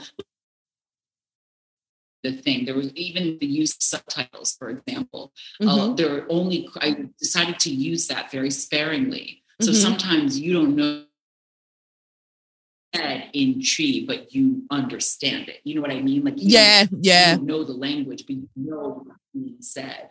Um, because yeah, I, did, I just didn't want to like put too fine a point on it for anyone. Yeah, it's especially when you were going to, is it the aunties, the, the tailor, the seamstress? And there were moments where, what um what dialect was it Twi or no? Like there yeah, some- it's Twi. Yeah. yeah, and so there are moments where you don't add subtitles, but who the Nigerian in me knew what I was like. Yeah, I get it. I get what just happened. That's fine. I get it. It's it's cool. Um, Exactly. And that was gorgeous that was gorgeous. I love the lighting and that like because that's it just is so lovely to because that's what we do. We go to the aunties to go and get uh, you know the tailoring done. They'll be talking to us about this have do you remember this relative? Do you remember i don't remember every what do you mean you don't remember the relative? You saw them when you were one. What the fuck? Like how do i remember that? How, how do i remember that? Exactly. Exactly. It's wild. It is just wild what they expect of Yeah, yeah. But you know, there I you, it's called Queen of Glory. The bookstore is called King of Glory.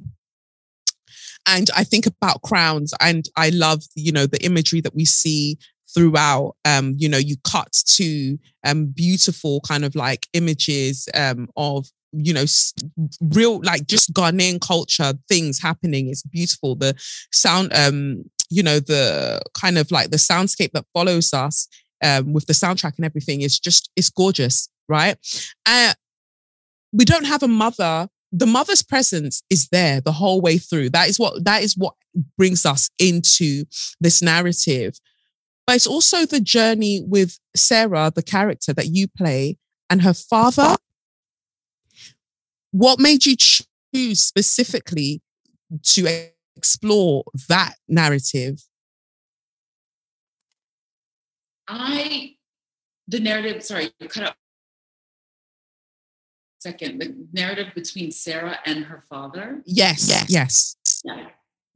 Yeah, I mean, I think that um, the film is very subtly about the patriarchy, about misogyny, right? Because if Sarah's character had been Benjamin, the film would have been over because Mhm. all the aunties and female cousins would have swooped in and done all the work. And Benjamin Mhm. would have been able to sit in his room and cry about his, you know, mother who was passed on. Yeah. And then all of a sudden he'd come downstairs and there was a fully executed funeral for him. Mhm. And so I think the film is a lot about gender dynamics. Um, and I think in, so therefore,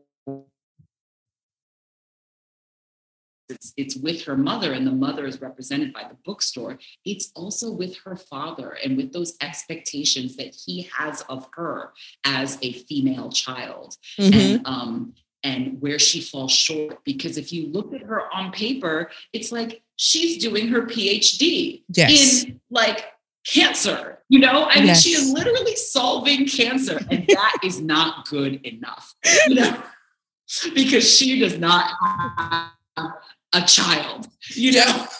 Yeah, it's the comment that, the dad makes, like, "Oh, so you know how children, you know how babies are made." I said, "Oh,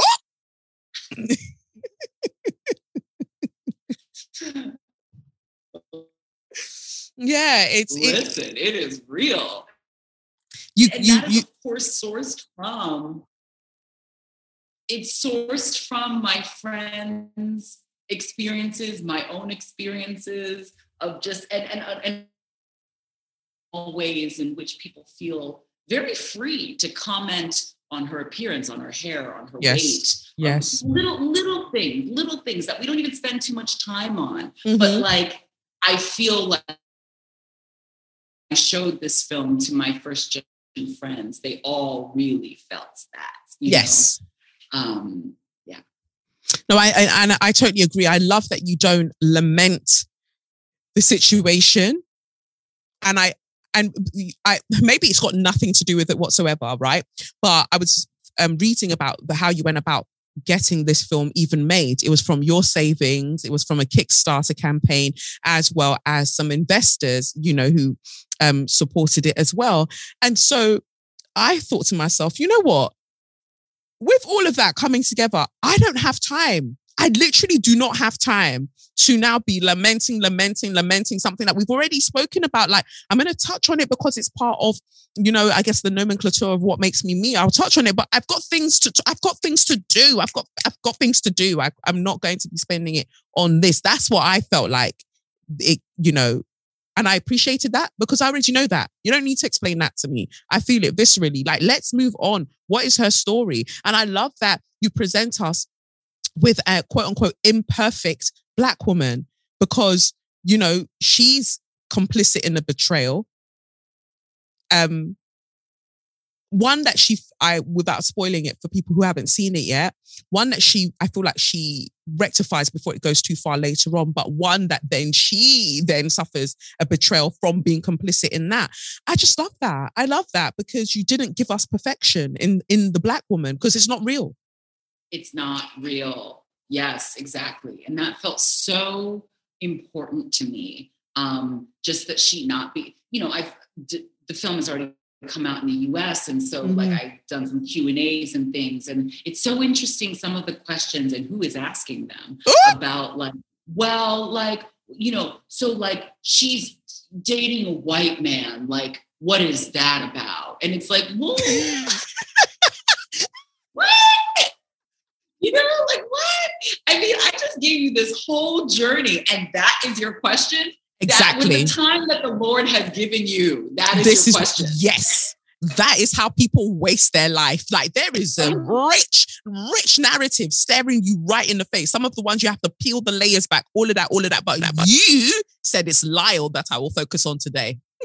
That's right. and so I think what's interesting about that for me is just like I set out to tell this multi-dimensional story. She is not a perfect character because yeah, like either she is perfect and we just watch her get like trod upon, you know, just by like life and circumstance. And that was not interesting to me.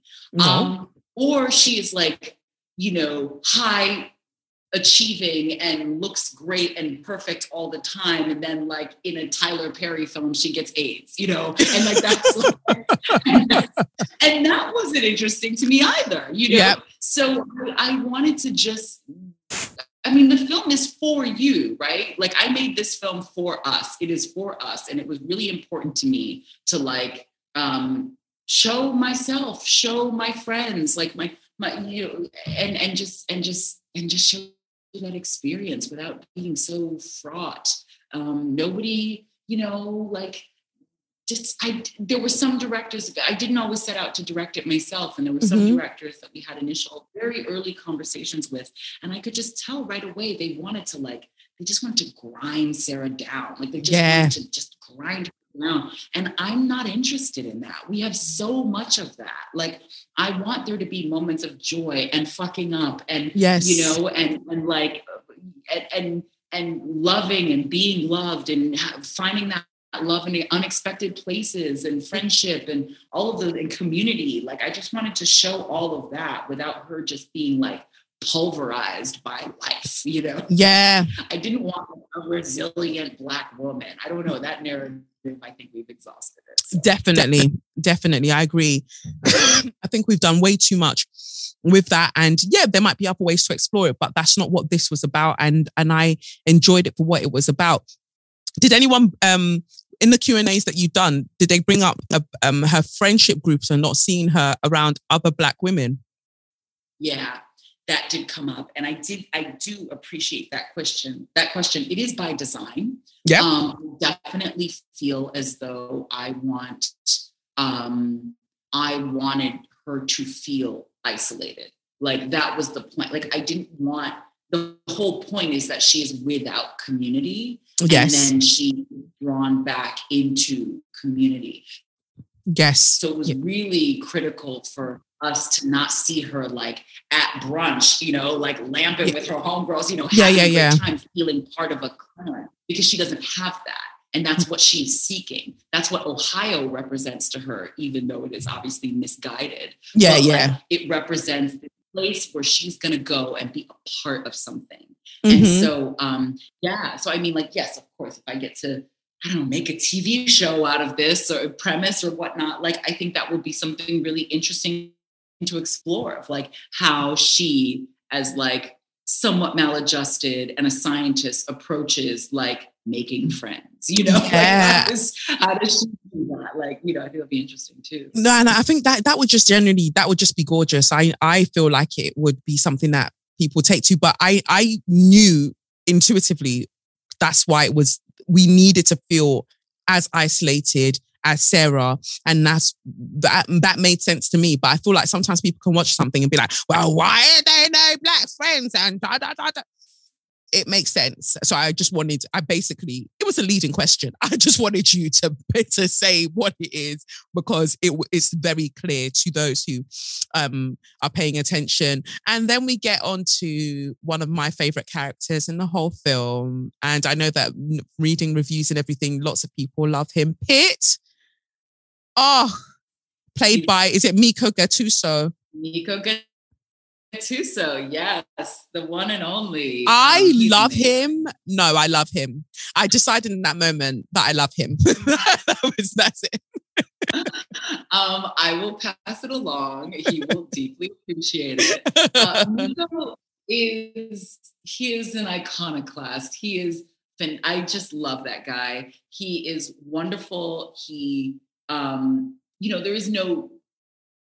There is no Queen of Glory without Meko. I mean, Mhm. really, at the end of the day, like when we're talking about things that inspired me, one of the films that inspired me was Clerks, um, which is an old 90s film where it's like two um it's basically two people standing at a register at a till and just like whatever happens happens Yeah.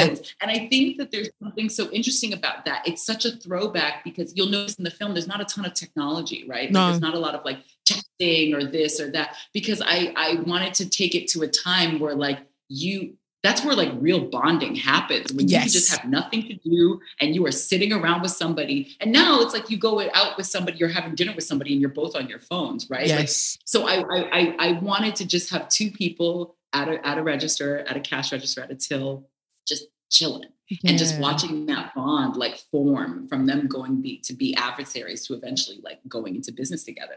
Yeah. So um spoiler alert. But like I think that there, but I think that there was something so uh, he is so magnetic and I love right like there were certain things that I was not allowed to do in um, this industry based on what I look like. And there are also things that he is not allowed to do in this Mhm. industry based on what he looks like. And I was like, what if, based on absolutely nothing, on who I know you to be, Mm. I cast you as a family man and a manager of a Christian bookstore? What Yeah. if? what you if? know, like, yeah. what if and that was really exciting to me and it was exciting to him because you know obviously a lot of people know him from playing mouse on euphoria Mhm. and like and so and that is a, a little bit more of what you would expect to see of you know a latino male who has tattoos all over his face and body. Mm. um you know and so i just wanted to to to try something else on and give him the opportunity to do something else. And and and, and it turns out he has great comedic timing and he's very like na- you know um at ease playing something that he doesn't get asked to play a lot. And so that was exciting for me um Yeah. and i think for him too. And I'm, and I'm so glad that people have taken notice of him and his performance yeah, you're changing, you're shifting narratives by doing that. And I think that that is what happens when Black women, Black um, creatives are given um, or uh, are able to have the space to create what they want to create. Because we've existed for so long in the liminalities what we tend to do is that we're able to see others truly and see the potentials that um that other people hold and we're ba- um, able to highlight that. And that's what i think is so phenomenal about what you've done. And like all of the praise and all of the blessings as you continue on this journey because you literally went, well, where are the roles that I want to play? I don't want to do kooky, kooky, quirky, quirky. I just want to, I just want to play something that has body, that has that has rhythm, that has something. Okay, you don't want to, I'll write it then and I'll fund it and I'll do what I need to do to get it out there. So you're doing what so many of us as black actresses and writers everything are you know are talking about and lamenting about all of the time. You were like well here's me doing it. And i think that that's inspirational to me and also how you went about casting because as you said we wouldn't expect to see meko in that role but he was brilliant in it. Like the tenderness that that writing such a character casting him um to play such a character what it allowed it's even in like in terms of the film, the energy that it allowed was so beautiful because he becomes a form of healing. So we're saying that Queen of um, King of Glory as the bookstore is a representation of your mother as Sarah's mother in the, you know, as a character. He stayed so loyal to her during, after, because she also gave him a chance. And so I feel like that represented beautifully the ripple effect of seeing somebody for who they truly are and not just what society's told us that they can be? 100%. 100%. Yeah, that was very, one of my favorite things, which I've said before, is mm. that like Meko looks the way he looks. He's had the experiences, the life experiences that he's had. He also knows every word to the Grease soundtrack. You know like that's yeah. that's Meko. That's yeah. Meko. And that's who I wanted to see on you know what I mean? Because we contain multitudes. Yes. So like why not show that? Why not show that? Yeah, and you do, you've done it so so beautifully. And so in the UK, what's happening with us then? Because it seems like you lot just want to just leave us out a lot of the time. And you're like, oh, yeah, UK people come through. I know that you were at the BFI, so I'm just being cheeky already. I know that you were at the BFI in 2021. But no, what, what are we doing now? What's happening now? um, on the 26th of August, which is my birthday. Oh, so, no. yeah. Yes. Um, So, uh, 26th of August in the UK and Ireland, um, you can check out queenofglory.co.uk, which all the information about where it's playing at a theater near you. Perfect. Um, or you can, you know, obviously find me on and whatnot. Yeah, it's there.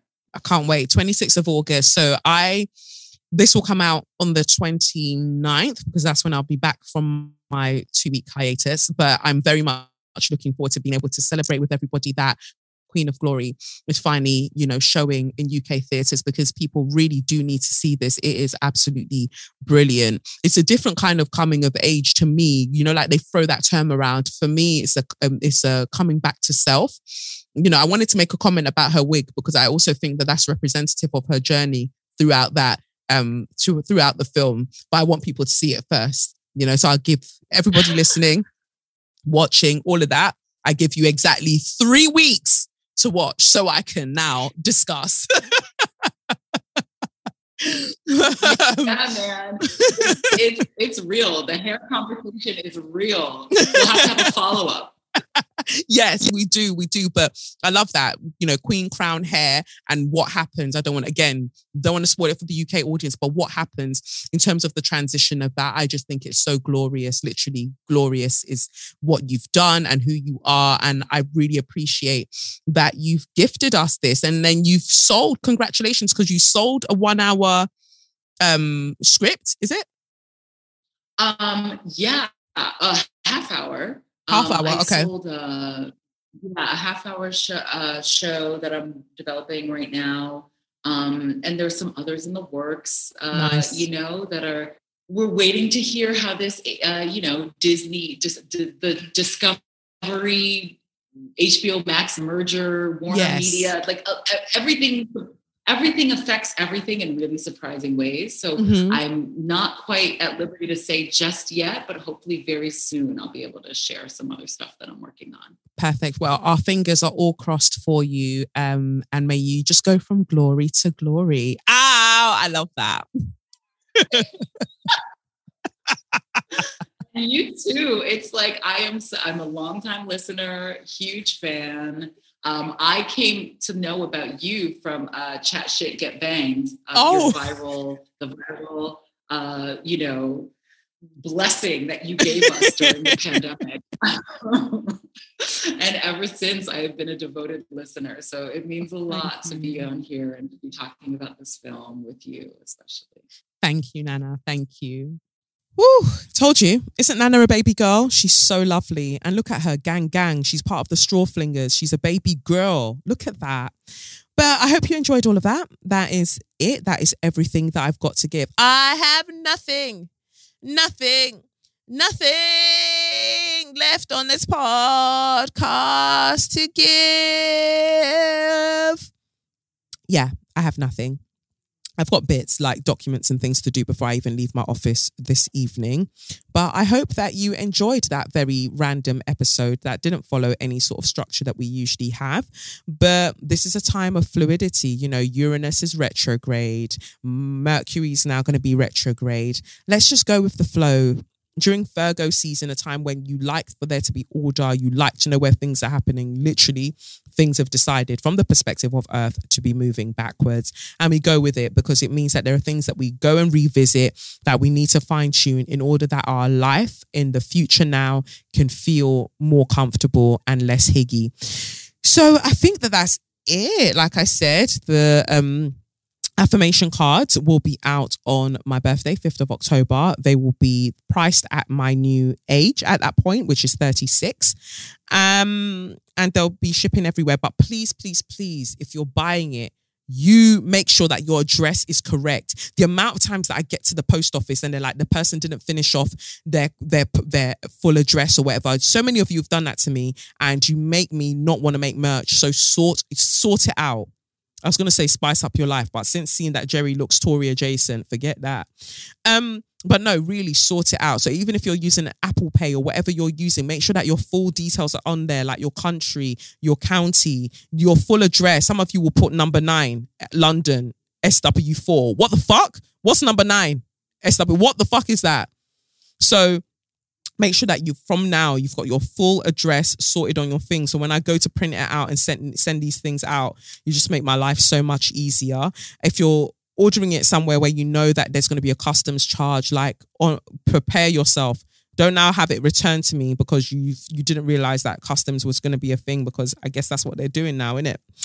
Um yeah, so the affirmation cards will be out. There are tickets still available for the live show if you want to bring your your friends, your family members, your new booze, um, to the um to the couple that I saw when I went to New City Hall. You're both so beautiful, and I hope your partner does decide to come with you to the live show, especially since he encouraged you to come and say hi. You're gorgeous together.